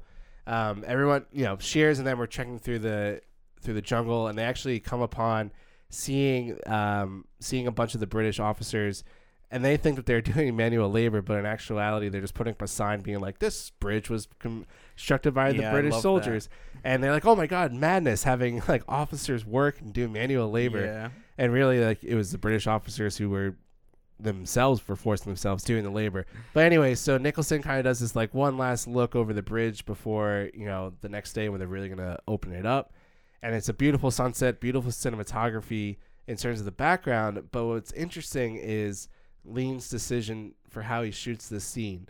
So let me say the quote and the lines first, and so you can visualize and maybe in your in your head how you're thinking of Saito and Nicholson on this bridge. It's it's complete. It's sunset. It they're both like Nick Saito's like I can't believe that this happened and all came together. Nicholson is proud of his work and completely like just amazed by everything that happened. So Saito says, "Beautiful." Nicholson replies, "Yes, beautiful. First rate job." I had no idea it would turn out so well. Saito, yes, a beautiful creation. And Nicholson says, I've been thinking. Tomorrow, it will be 28 years to the day that I've been in the service. 28 years in peace and war. I don't suppose I've been at home more than 10 months in all that time. Still, it's been a good life. I love India. I wouldn't have had it any other way. But there are times when suddenly you realize you're nearer the end than the beginning, and you wonder you ask yourself what the sum total of your life represents, what difference your being there at any time made to anything, or if it made any difference at all, really. Particularly in comparison with other men's careers. I don't know whether that kind of thinking is very healthy, but I must admit I've had some thoughts on those lines from time to time. But tonight, tonight, and he drops his stick that he that he's holding into the river. Blast! I must be off. The men are preparing some sort of entertainment. So now Nicholson, you really like this is it. Like this is the biggest opening again to his psyche is that he's what is it my life? Like what is life? What is purpose? What it, like what am I doing with all this? And to him, you can clearly tell that the bridge is this like this is my purpose. This is my meaning of life is showing how much of command I can have and and how British ingenuity can create something so long lasting. And what's interesting about it, when bring up the cinematography, is David Lean shot Nicholson from behind the entire time, and Guinness was pissed off about this. So that so Lean and Guinness apparently uh, who they worked on like I think four movies together, like huge movies together, and apparently they just did not see eye to eye. And this really culminated in this scene because Guinness was pissed off that he's like, "Why are you shooting me from behind? Like, clearly, like you should be shooting this from the side as I'm looking over the bridge. Can get some really beautiful shots." And it seemed like Lean was like, "Fuck it, I just want to get this scene done and over with." And this scene kind of turns into, you know, Guinness's Oscar performance. I think this would have been the clip that you would show. It's such a great speech. It's so emotional with so much depth that it op- it makes Nicholson a, a human character. And so to be shot from the back is like, you can say the intent is like, oh, well, you don't know who the real Nicholson is, but it's also kind of puzzling because you're like, you want to see Guinness's face, you want to see his emotions and his reactions to his words. Yeah, I don't know if this is intentional, whether we can credit Lean, or whether we can kind of go in and and credit the editor in particular to kind of making this decision. Like maybe they shot other angles and they just weren't included in the final edit and cut. And to me, this feels very intentional. It feels like they shot it this way to put the audience in a position where you don't know what Nicholson is planning. Like, is Nicholson secretly knowing that they have to blow up this bridge? He drops his his he drops his cane, uh, or the, the kind of stick cane that he's kind of been walking around with. It falls into the water, and, and immediately you're like, oh, is that like him marking a location? Is that like where they should put the bombs on the bridge, or like specifically where they should kind of blow up the bombs first? Like, as a viewer, and I actually I've seen this movie young like when I was younger with my dad, and I probably hadn't watched all of it through, but I specifically remember the last thirty minutes, the crazy climactic end of this film, and it even after already having seen this scene, I was still questioning, like, oh, like, does Nicholson know? Like, is is he really in on this this whole entire time? Like, is that why he's facing away because he can't like continue? He can't even lie to Saito's face about how this is about to blow up, how everything's about to come down, or is it actually him just considering his legacy? Which this film is de- very much about legacy. I think it's about you know Nicholson's legacy and and him being so hell bent on building this bridge because it defines his legacy. It it permanently puts you in a place where you know this bridge will. There's a line earlier in the film where someone's like, "Yeah, like we've talked about or we've seen bridges that have lasted 600 years in this country, and they were you know they were built so long ago, and they're still they're still going to last for 600 years." And and Nicholson is so taken aback. He's like, "Oh my God, 600 years! That's that's amazing!" And it's like a a spark into what what his mindset is and, and that's you know i'm getting older i may even die in this prisoner of war camp even though we finished this like this could be my final last mark on earth where people can remember me by I, I made a difference and this will forever be here and then we have that with saito as well who's you know he's concerned about his legacy and his legacy might end if he doesn't build this bridge. Like he literally might have to die because this bridge is not going to be complete. So this bridge is so important for his legacy and continuing it. And and then we have Shears who really doesn't. His legacy is dependent on whether he's alive or not. He's so black or white that it's like I'm alive, great, that's awesome. Don't care about my legacy. Like as long as I'm living, that's what matters. And he's the complete opposite of Nicholson in that way, who he's so concerned about the past and so concerned about, you know, what his life means. And Shears, like, I'm so lucky to even be alive. The fact that I'm back here at this bridge is, is madness, really. Yeah, absolutely. And and as you said, this leads into the last half hour of this movie, which is pure adrenaline, pure tension, and what really s- sets this movie apart from so many others. I, I think to me, like this last half hour is a masterclass by David Lean of how to build tension, of how to. You have no idea how this movie is going to end based on how this, uh, how everything plays out. So to set it up, first uh, it starts with um, Shears and Joyce, uh, and I think I think uh, Kari, who's the Siamese village leader, who comes with them, and they go into the water. They cover themselves in mud, and they, you know, swim like really quietly down the river to start putting the explosives on the bridge. There are Japanese soldiers pacing back and forth on the bridge, so they're trying not to get caught with that. So that there's all that tension there. That's also cut back and forth with the soldiers back at the camp, and they're putting on this like fun show, like having a good time to celebrate. They finished the bridge. A little homoerotic, uh, some of them dressing up as women uh, and singing and, and love songs to each other. Uh, Nicholson's having the time of his life, uh, laughing about this. Uh, Saito is in his hut and he's looks like he's writing a letter and he has a knife and you're like, is Saito about to kill himself with his like suicide letter? But what, actually, what happens is you see him cut a little bit of his hair off. So maybe that's him writing a letter to a loved one, um, which is the first time that that kind of is opened up. That you realize that maybe Saito has some family or a wife. So all this is cut back and forth. Uh, Nicholson gives a speech at the end of the show, being like, "I know you all must feel disappointed, but you should be proud of all the work that you've done and." which is so ass backwards for how it should be. You know, they, you know, he really does see this as a point of pride, and it, it's absolutely fascinating. So this tension and tension builds. They get the bombs, they set it in place. Shears and Joyce have their parting and goodbye because uh, they are not going to see each other until maybe after the mission is complete.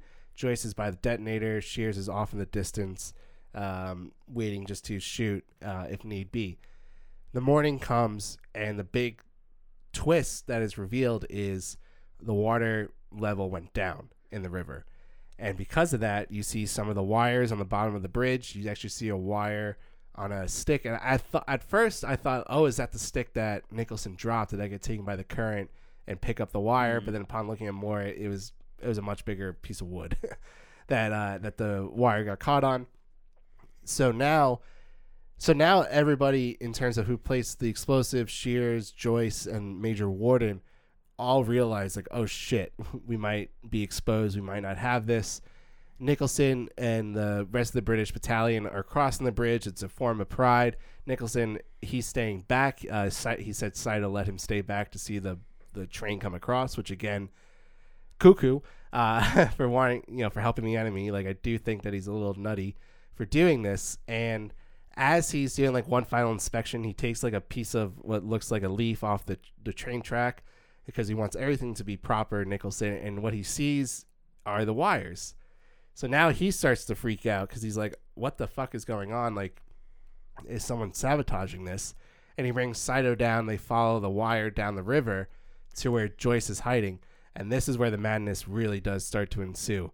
You see Warden and, and Shears essentially just yelling out, "Kill him!" kill him now, kill you know, kill both of them. Uh, so Joyce has the courage and he kills Saito from behind. So he stabs Saito without him realizing it. Nicholson's like, "Oh my God! Like people are here to destroy the bridge," and he goes after Joyce, and Joyce is like, "But we're British, we're British soldiers. We came here to blow up the bridge." And she and uh, Nicholson is like not having this. Uh, so he gets in a wrestling match. The Japanese soldiers see all this ensuing because uh, Nicholson, I think Nicholson starts to yell out like "Help! Help!" like yeah, something's going on, and then uh, Joyce gets killed. I think it's by a Japanese bullet, but I have yeah. read people try to point out that Major Warden fired that shot. Oh, but upon, but I watched it last time I watched it. It looked like a Japanese yeah, it soldier. doesn't come off that way. Yeah, so I, so Joyce dies from a gunshot wound.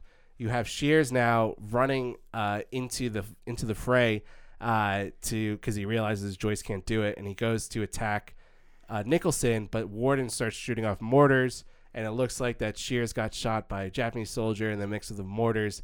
He dies right in, at the feet of Nicholson. and they both look at each other and they go, "You." such a good line. Yeah, like you, like oh my god, like it, that again, like it comes full circle. So for one, Nicholson thought Shears was dead, so now he's seeing yeah. Shears is alive and Shears is coming back to destroy everything. So you have all that, and then you have uh, Shears who's like, I don't want to be here. I don't have anything to do with this, but I'm going to die a hero's death, uh, which kind of, you know, makes him really seem like he's a really good soldier, a really good, effective leader. Um, and then Nicholson is like appalled because he's like, oh crap, another mortar goes off. He clearly gets hit by it, by the shrapnel, but he gets up and he kind of stumbles. And then this becomes a very questionable thing.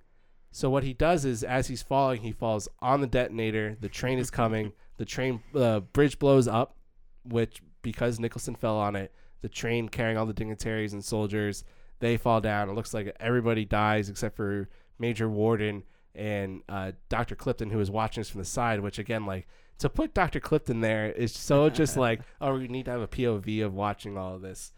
I think And- there's a point to it, but yeah, go. go. Yeah, well, yeah, I, there probably is a point to it, but my big question is: Is Nicholson's fall on the detonator intentional or was that accidental?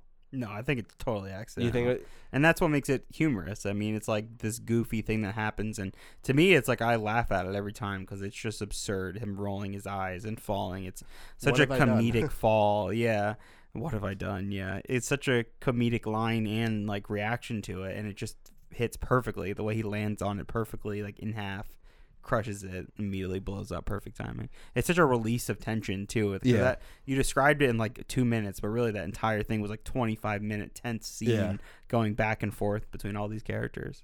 yeah, again, like I, I know I rambled for a bit there, but just to give like the full picture of like there's so much going on, which again, like Lean does such a great job of balancing all of that. Like that is truly like impressive to balance essentially four different points of views and plot points and making it all work and interconnecting it super well. And um, yeah, so that's essentially how the movie ends. The Did- movie do you think that was intentional though that he fell? Oh, like that he felt. I, I look at it both ways. The um, I I think it was accidental, but I do think that there is an argument to say that it was intentional. That he realized, like saying, "What have I done?" is the, his moment of like, "Holy shit!" He snaps out of it. Like, I did help them. I did do something, and then he gets hurt, and he's able to pick himself back up, and that was like his last like heroic act, which was to blow up the bridge to, you know, destroy everything. Which again, like, how do you know? Like, how much do you really know if you just got hit by shrapnel and in a mortar explosion? So, I've never been in a mortar explosion. Have you, John? No, I have not. so, I found it really interesting that they left Major Clipton behind. I mean, it, it makes sense story wise because they say, you know, all the officers will then take the the train previously, and, and then we'll ride it over uh, and join the men. And he's left there to watch it, but Major Clipton is not too big uh, of a role in this movie. He has some pretty significant scenes, but there's a, a scene earlier in the film where he's basically questioning Nicholson and questioning whether they should be doing so much for the bridge, doing so much for the Japanese and for Saito, and and whether he's going too far or not. And I think he's that character to kind of put that doubt in Nicholson's head, and he's that character to kind of, as the audience as well, to kind of like question Nicholson whether he is doing the right thing or if he's going too far, or if he's really being a good soldier or not. And I think the movie is obviously definitely about war and the different perspectives, like you kind of spoke about, and how different people see it. And I think this is a huge component of it. I mean, we end the film with him seeing everything, saying madness, madness, and it's such a great line reading. Like it's so intense the way he says it, and it, it just shows us he's the doctor, right? Like he is the man there to to help and take care of everybody. So I would imagine that his thinking is very logical. Like you have a cut, you put a band-aid on it, right? Like there's science here to fix things. And Nicholson is like, no, like and there's a great line where Nicholson basically says if Saito needed like heart surgery, like you would help him and give him the surgery even though he's access to our allies. So it's like he questions that doubt against Clipton as well, like whether he should be helping them or not. But does that really justify them going to this length and building the bridge? And I know, especially from the actual text and then from real historic events, it's very different depending uh, from what actually happened and what's portrayed in the film here. And a lot of people kind of, you know, look down at the film because of that, even though it's, you know, clearly a fiction film. It's not trying to exactly portray what happened during this time. And I think a lot of people are annoyed by that because it was kind of quite the opposite, where a lot of British soldiers were trying to actively sabotage building these bridges and, and kind of working on these different projects. They were like bringing in termites. They were doing all these things to actively try to stop and kind of destroy what they were doing. Meanwhile, this film kind of makes it look like they were just honorable soldiers and prisoners of war. So there's there's a lot to go in here, but I think Clipton's character is necessary to kind of show just how ridiculous everything is. Like every uh, and every side of this is absurd. Saito's is is ridiculous. He's gonna have to kill himself if they don't build a bridge. Like it's it's absurd. It's it's insane. And Shears is like escaped and then returned and he's looking at these british men with their l pills and and joking and having a good laugh about all the craziness that they have to do and and they're literally going there to kill like hundreds if not thousands of men by like destroying the train mid bridge cross so it's like all these characters who are like none of this should be happening like all of this is is idiotic and shouldn't be the way that it is but this is war for you. There really are no rules. And that's kind of exactly how I took it at the very end where Clipton is literally like war is madness. Like this is absurd. There's no rules. As much as you want to try to follow it, it's only going to end in in death basically. And, and it happens for Saito who's following the rules and for Nicholson who's following the rules and for Shears who tries to break against the rules to only then have to follow the rules again and that still ends in death. So it's just insanity. And yeah, Clipton is our like point of view into the film, but he's necessary, I think, to to bring up all the, these big questions. Yeah, I, he's like the consciousness of uh of all the characters and what is right or wrong, and it it ties everything together at the end, calling everything madness. I mean, it's truly a crazy scene to watch unfold within just minutes. All the major characters are dead. the bridge is blown up. we have no idea what's about to happen.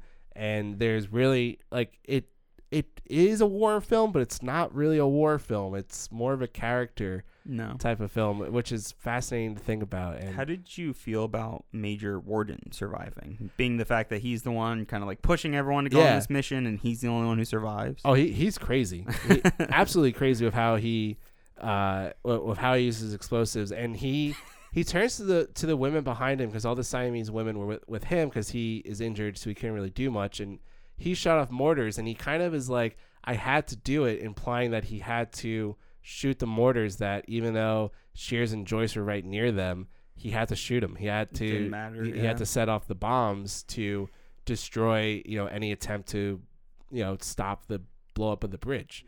He, he's an interesting character, and, and again, it, it ties in that whole like he views it as a game. Him and Nicholson are very similar with their characters and how they view the war. It's I think it's like a larger commentary too on just officers versus the men in the military Yeah. and how they'll continue to say these things after you know continually telling you to put yourself in danger, to put your life lives in risk, and then of course he's the one who doesn't even have to get down and dirty. He's the one who can just shoot mortars Yeah. from a distance, and of course he's the one who survives, who then can go off and tell this story, even though he's not nearly the main character in this story.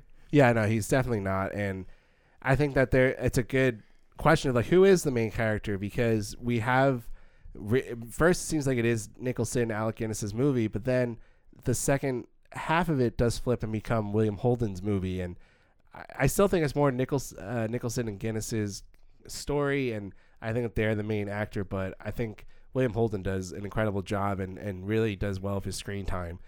So I feel like we've hit a lot on this movie. Are there any last minute thoughts on the bridge on the River Kwai? No, I think we really hit everything, honestly. Like, I think we went through all the major beats and hit all the major characters. Yeah, I think, I think We we we, we worthied our bridge, yeah, yeah. we worthied ourselves into a great and this is a great film and we we I mean, it felt like we haven't really talked much about it, but now I look at the time elapsed that we have recorded, and we've ta we've taken a lot to talk about this movie, and it's really fascinating. There's a lot to sink your teeth into. So let's jump into the 30th Academy Awards. Wagon Train, Father Knows Best, and Kraft Theater will not be seen at their usual times tonight, so that we may bring you the special telecast of the Motion Picture Academy Awards following immediately. See Father Knows Best at 9.15 and Wagon Train at 10.30 tonight over most of these stations.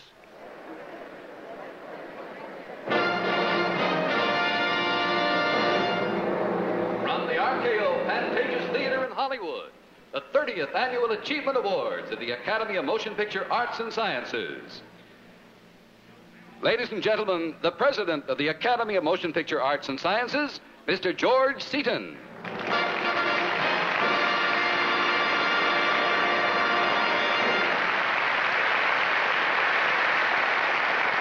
Good evening, ladies and gentlemen. At this time each year, it is the function of the President of the Academy to bring you a message from our Board of Governors. This year, the message is brief but enchanting.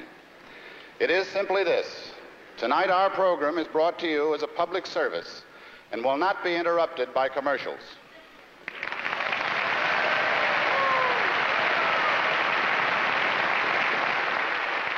The sponsors of the show, waiting behind this curtain, are all segments of the motion picture industry the creators, the producers, the studios, artist representatives, distributors, and your neighbors who own and operate the motion picture theaters of America. Because people who make movies also make news, the journalists of the world press are here in force this evening. Due to the unprecedented coverage of this very special event, we have an innovation this year. We have erected this pavilion adjacent to the stage, stage door to accommodate the reporters, photographers, and newsreel men who are here to record these activities. After the winners and the stars who present the awards leave the stage, they will be interviewed and photographed in this area. Mr. Bill Miller of Price Waterhouse and Company, a regular on this program, is with us again. However, because our show contains elements of entertainment we have not attempted in previous years, Mr. Miller will save time by supplying each presenter with a sealed envelope immediately before his entrance.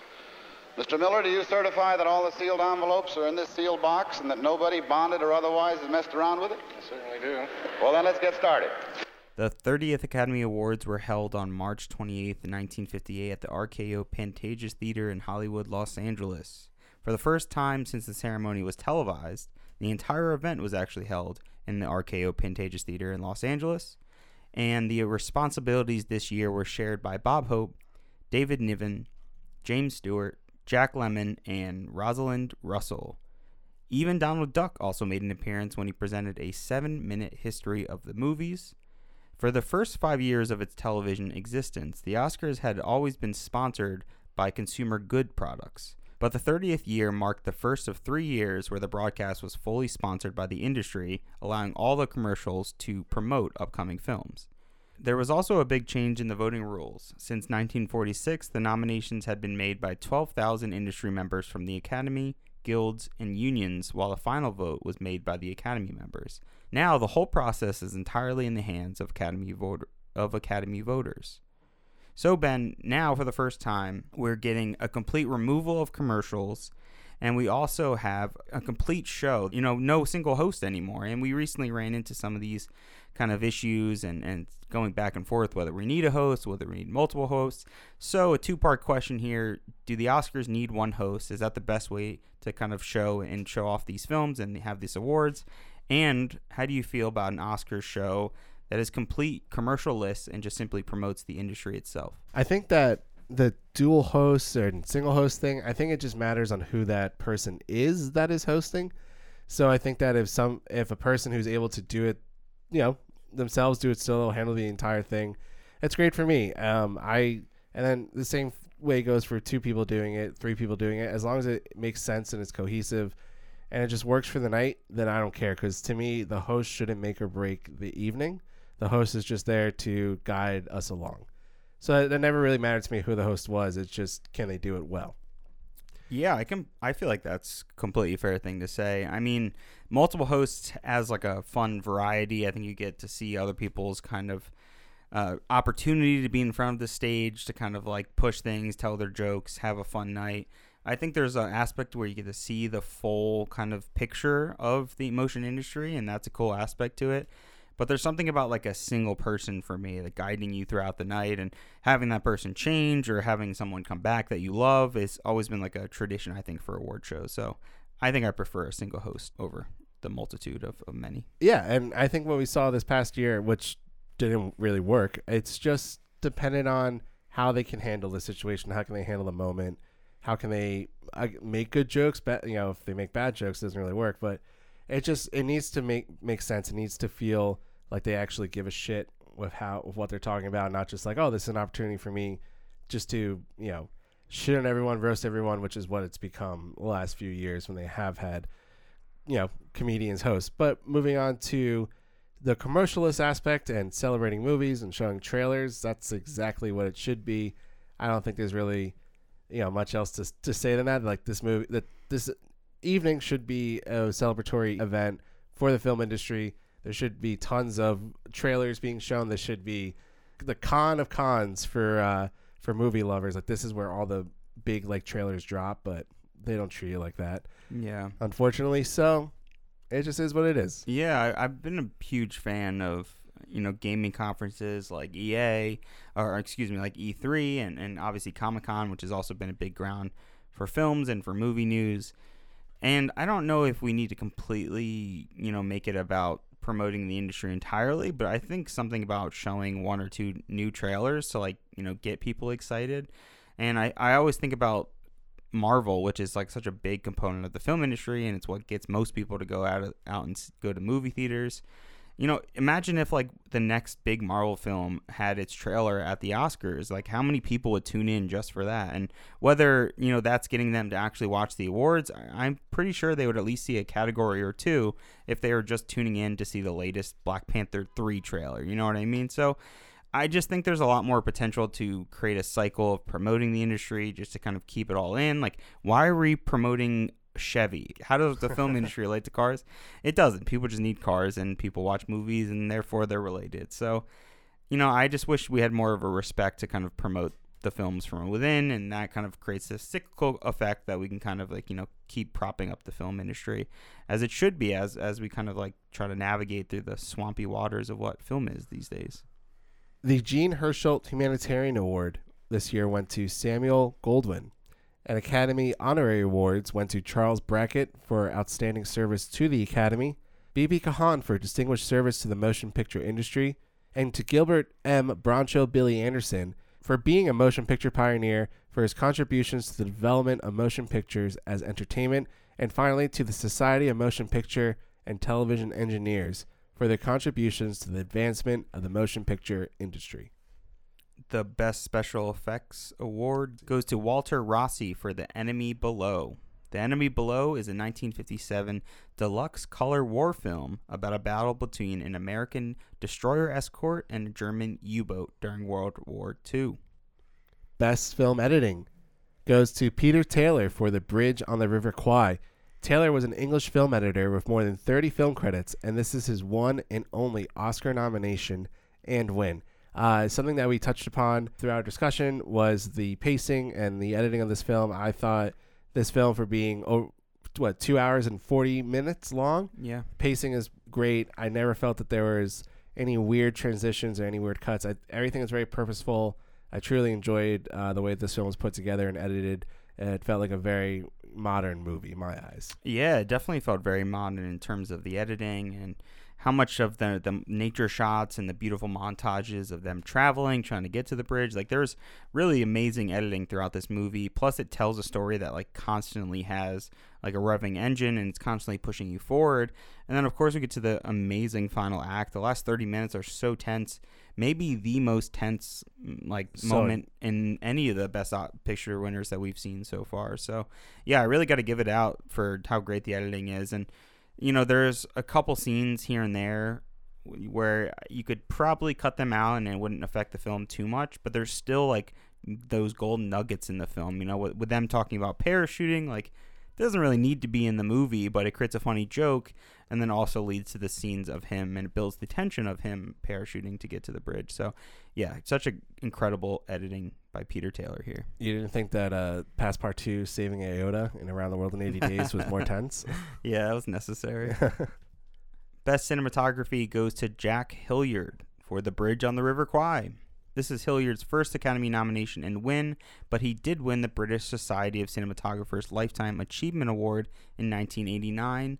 And Jack Hildyard's other famous films include Anastasia from 1956, The Sundowners from 1960, Battle of the Bulge from 1965, and Casino Royale from 1967.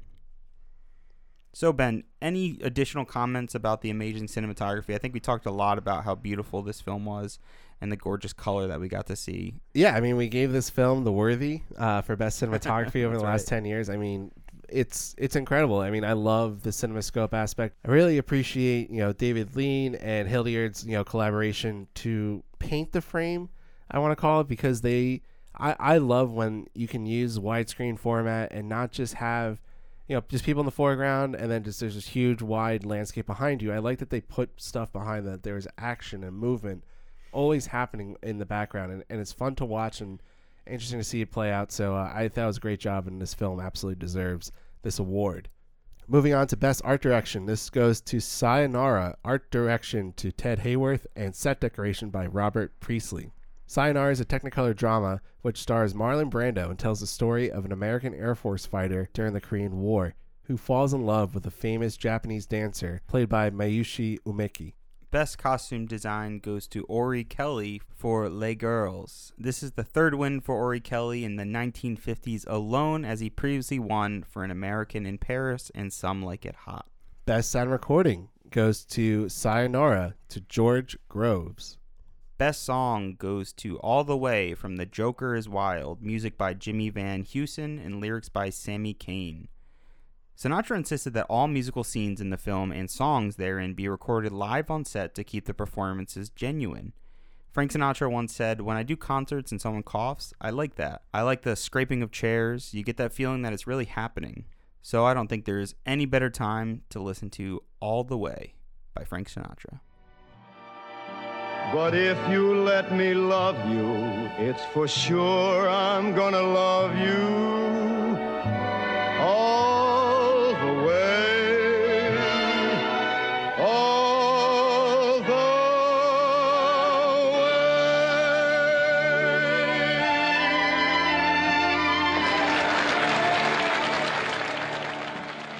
Best scoring goes to The Bridge on the River Kwai to Malcolm Arnold. British composer Malcolm Arnold recalled that he had 10 days to write around 45 minutes worth of music, much less time than he was used to. He described the music for The Bridge on the River Kwai as the worst job I ever had in my life from the point of view of time. Despite this, he won the Oscar and a Grammy. And other notable films that he worked on includes The Sound Barrier, The Roots of Heaven, The Key, Whistle Down the Wind. For someone who says that they had no time to work with and, you know, only 45 minutes worth of music, it was pretty effective. Yeah, I think it got the job done. It's not like my favorite part of the movie.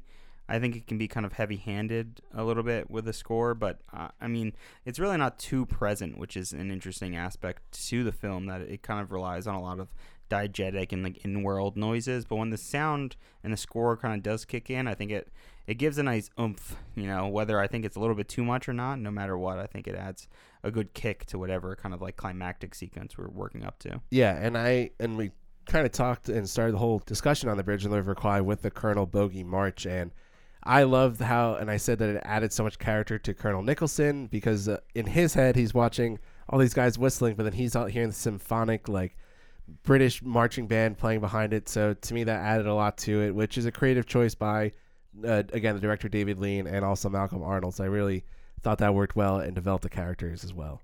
Best short subject cartoons goes to Birds Anonymous.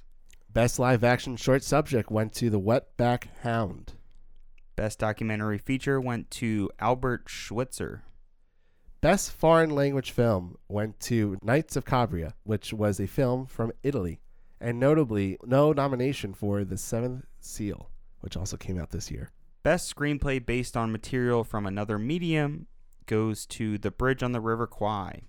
Michael Wilson, Carl Foreman, and, and Pierre Boulle based on the novel by Pierre Boulle. The Variety review of the film noted that author Boulle, who spoke no English, did an excellent job of screenwriting, particularly because it marked his debut in the medium. In reality, the screenplay was written by blacklisted writers Carl Foreman and Michael Wilson. They are posthumously awarded an Academy Award for Best Writing Screenplay based on material from another medium in 1985, and their screenwriting credit was restored by the WGA in 2000. The question of the screenplay's authorship was addressed several times in the Hollywood Reporter's columns in 1957 and 1958. Although Foreman and Wilson received no screen credit, on January 17, 1957, a rambling reporter noted that Foreman wrote the screenplay and owned a big chunk of the production. The assertion was immediately denied by Spiegel in January 1957 by Hollywood Reporter. In a column from 1958, Holden called the reports about Foreman writing the screenplay hogwash. According to 1958's Rambling Reporter, when Boulle was presented the British Film Academy's Award for Best Screenplay, he announced that he did not write the screenplay. Spiegel then clarified that the screenplay was written by several people, among them director David Lean, Boulle, and Spiegel himself, who decided to credit only Boulle on screen. So we have so much mix up, changing, you know, he said, she said. What we have is an amazing and I think a really, really well written script here. Ben, what else is there to say about the Bridge on the River Kwai script? Uh, communism ruined Hollywood in ways that you wouldn't think. and it's really just the anti-communists that ruined it because of all these blacklisted writers, filmmakers who don't get their recognition that have to go under pseudonyms that really made a lot it seems like a lot of the great stuff that we've been talking about all the academy award winners have all been written by supposed communists Yeah. that were blacklisted so it, it's A lot of writers too. It's like uh, they must have really hated writers. Yeah. They're like you Yeah, know, these people with free thinking minds are like the enemy. yeah and uh I think there's a lot you can probably say about that and recognize where that's coming from, but it's clearly not coming from uh, some of the free flowing people in Hollywood themselves. But moving on to best story and screenplay written directly for the screen, this one goes to Designing Woman to George Wells. Best Supporting Actress goes to Miyoshi Umeki for Sayonara as Katsumi Kelly. Umeki would win Best Supporting Actress in 1958 and was the first Asian performer to win an Academy Award for acting. This is Umeki's only Academy Award win and nomination. Best Supporting Actor goes to Red Buttons for Sayonara as Airman Joe Kelly. Red Buttons was an American actor and comedian when he also won the Golden Globe this year for Sayonara. He's best known for his catchphrase, Never Got a Dinner, which was a standard at the Dean Martin Celebrity Roast for many years.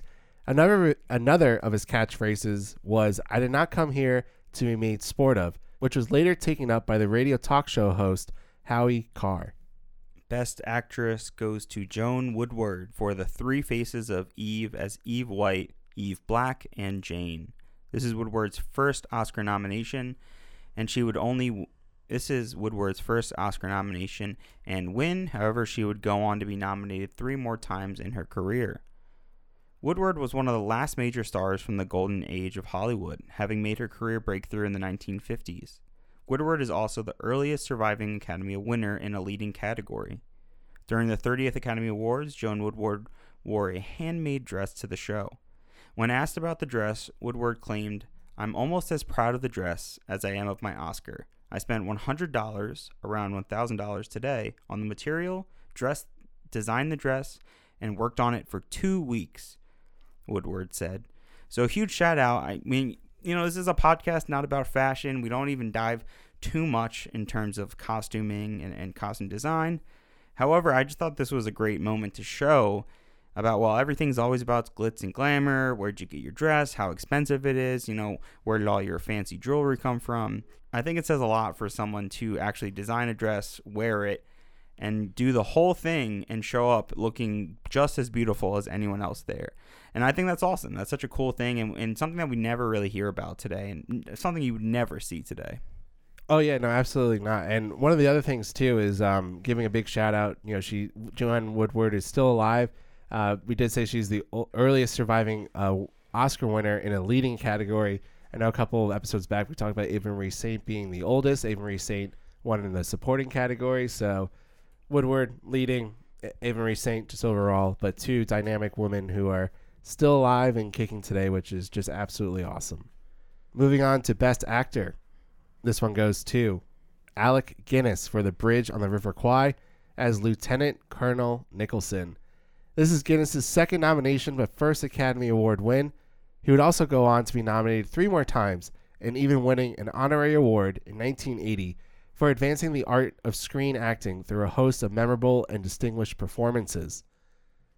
Guinness was not present at the award ceremony Guinness was not present at the award ceremony, so Jean Simmons accepted the award on his behalf and thanked the Academy. The Oscar was then taken and given to Alec Guinness, who was on the set for The Horse's Mouth, still in makeup, when the award arrived. So, obviously, one of those performances that he was nominated for was for Obi Wan Kenobi uh, in the original Star Wars movie, which uh, that's a, an Academy worthy uh, winning performance. But this one that Guinness gives for The Bridge on the River Kwai is it's nuanced, it's very subtle, but it's a just a great, great performance as Guinness would always provide. And and for me, like I love it that he won. I'm happy, but I'm like, is he the lead? Is he the supporting actor? It's one of those like, like what like what is it in terms of the role and how the Oscars and the and Hollywood presents their presents their nominees and who they want to get nominated in the film. So I find it fascinating that he was listed as the lead because I think there is some argument that William Holden was kind of the lead of this film, but I'm not going to complain because uh, Obi Wan. I mean, Alec Guinness deserves the award. Yeah, it's it's interesting to think about who would be the lead. I mean, it is really between the two of them. I still think I would pick Alec Guinness as the lead because he's so integral. I mean, it is called the Bridge on the River Kwai, not blowing up the bridge on the River Kwai. And it's about, you know, the actual construction. And he plays such an important role where even when he's off screen, you still feel his impact. You still see the men, you know, at the camp who are like severely concerned about him, you know, actively worrying about him. There's always a presence known about you know Alec Guinness's character in this film. And while Holden's character, you know, he, he comes on screen and he's a really important part. He's got to go back to the bridge, and it's all great scenes and, and great material there. But you know, when he's off screen, you kind of forget about him, and that's kind of the point of the film. You know, you kind of like think he's dead for a little bit, just like how Alec Guinness's character thinks he's dead. So it's an interesting question, but I think I would still go with Guinness. And I mean, what an amazing, truly a subtle performance that is both hilarious at times, heartbreaking at other times, especially the scene on the bridge, and then just downright so impressive. So, and it's also you keep calling him Obi Wan, which is totally fair, especially with the I'm- show in our minds as well. Yeah. It's crazy to think that this is 20 years before that, almost. I mean, 20 years before. It's 20 it years comes out. exactly Well, before. yeah, before it came out. Yeah, so it's insane to think that like he's this good of an actor 20 years prior to him playing Obi Wan. Incredible. Yeah, and I I've read up about it. I mean, like he doesn't he didn't seem to be like such a huge fan of the idea that oh I'm remembered for Star Wars, but he was also said financially he is set for the rest of his life because of Star Wars. So I'm sure he was very grace you know gracious about it and, and was very happy to be part of something so big, even if that is not what he would want to be his crown jewel. But I think I think probably this is his crown jewel. I mean, getting an Oscar for his performance. Um, I mean, who knows? If he was alive, we could ask him that question, like, what do you think was your best performance? Maybe he wouldn't say it was this, but he definitely put a lot of effort and Well, thought I- into this. I could actually comment on that because I did, you know, whether this is a classic IMDb fact that's just bullshit or not, but there was a great story that I found on IMDb that was about how he seemed like he was an actor who was very concerned about his look and, and being concerned about his performance, wanting to see dailies a lot.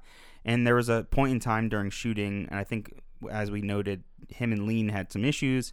They kind of were going back and forth. He was concerned about his performance, whether it was coming off too goofy or not right. He brought his young son, I think, at the time, and his wife to watch some dailies. They finished it, didn't say a word. And then finally, before he left, he said to David Lean that he thinks it's his greatest performance he's ever done. Oh, done. okay. So it was like a complete twist where he was awesome seemed story. really concerned and worried, and then they finally watched it. And David Lean was also really worried because they weren't saying anything or reacting until later on, where he was just like, "Yeah, no, I th- think this is my greatest work I've ever done." So Uh, it's awesome. So I'm, I'm happy to hear that. Uh, I did not see that story because, uh, yeah, IMDb questionable sometimes. Best director goes to David Lean for The Bridge on the River Kwai. David Lean was an English film director, screenwriter, and editor who is widely considered one of the most influential directors of all time. Lean directed the large scale epics like Lawrence of Arabia from 1962, Dr. Zhivago from 1965, and Passage to India in 1984. Lean has been nominated by the Academy a total of 11 times and has won two Oscars. He also remains the only British director to win more than one Oscar for directing, as he would later win in 1963 for Lawrence of Arabia. Yeah, so just an absolute powerhouse of a director. I mean, to have done not just The Bridge on the River Kwai, not just Dr. Zhivago, but also Lawrence of Arabia to include in there three just humongous films is absolutely incredible. And upon just like, you know, doing research and, and looking at videos, I found some videos uh, from American Film Institute of Sydney Pollack and Steven Spielberg absolutely gushing over David Lean. And it doesn't seem like they were the only two. It seems like a ton of the directors that we love, like Spielberg, Scorsese, George Lucas, all took influence from David Lean. And we're gonna watch Lawrence of Arabia, and you're definitely gonna see a ton of like influence in other films that from directors we love in that movie. So uh, absolutely influential, just crazy guy, crazy visionary. So absolutely deserves this award. And finally, moving on to the Best Motion Picture category. The nominees are Witness for the Prosecution, Sayonara, Peyton Place, 12 Angry Men, and our winner of the 30th Academy Awards and Best Picture of 1957, The Bridge on the River Kwai to Sam Spiegel, producer. The film also won a Golden Globe for Best Picture Drama, Best Motion Picture Actor in a Drama for Guinness, and Best Director at the Golden Globes that year. Among other honors garnered by the film was the DGA Award for Best Director, the National Board of Review for Best Actor for Alec Guinness, Best Director, Best Picture, and Best Supporting Actor for Sessue Hayakawa, and the New York Film Critics Award for Best Actor for Alec Guinness, Best Director, and Best Film. The Bridge on the River Kwai was was ranked 36th on AFI's 2007 100 Years 100 Movies 10th Anniversary Edition list of the greatest American films, but it also moved down from its original position at 13 on the AFI's 1997 list, so still in the top 50 though. As the same movies were nominated in the Best Picture and Best Director categories for the first time at the Academy Awards in 1957, The Bridge on the River Kwai is also the first movie to win both awards against the same competition in both categories. And as just a little fun side note, when Sam Spiegel went up to accept the award, they played their Colonel Bogey March. Because Comet, it makes your mouth turn. Come on, John, you love it. Comet. There we go. It tastes like gasoline. Comet. It makes you vomit. So drink some Comet and vomit. Okay, John, take it away. Comet. it makes your mouth turn green. Comet. God, I love that. You're fucking grandpa, man. Dude was a wild man. I'll definitely say that.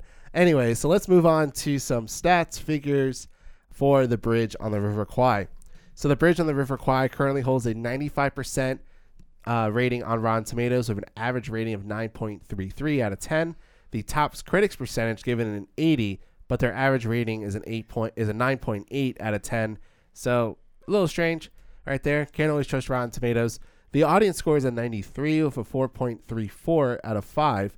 IMDb gives it an 8.1. Metacritic gives it, gives it an 87. And it won seven Oscars out of eight total nominations. So only missing the one uh, for Best Supporting Actor for Sessue Hayakawa, which probably should have won. Anyways, John, what do you rate The Bridge on the River Kwai? I gave The Bridge on the River Kwai my highest score yet at a 97. Wow. And to be honest, I think this probably is my favorite film that we've watched yet. Out of all 30 Best Picture winners, I would probably say this is my favorite. You know, if we go outside of the winners, then maybe it kind of be a, a tough battle with Rear Window out there. But I really love this movie. I, I don't think there's really much I would really change. Whether, you know, to give something a 100 or not is like such a challenge for me. I mean, some people would deem 100 as like a perfect movie which you know what what does that word even mean? How do you even define that especially for a film which has so many moving parts to it?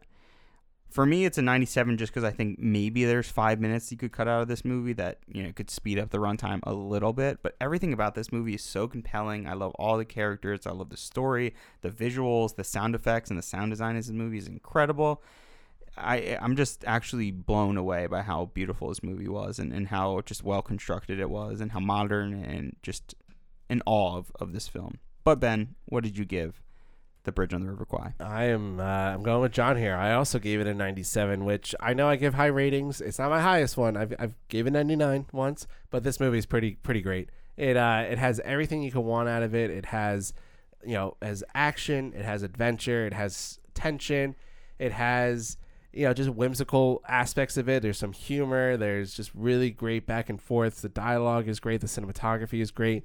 There's not really any romance or love interest in this, which I'm okay with not having. I don't think that necessarily needs to make it a great film, but I just need something dramatic and something that you can sink your teeth into, have fun, and feel like that you're watching something compelling unfold in front of you.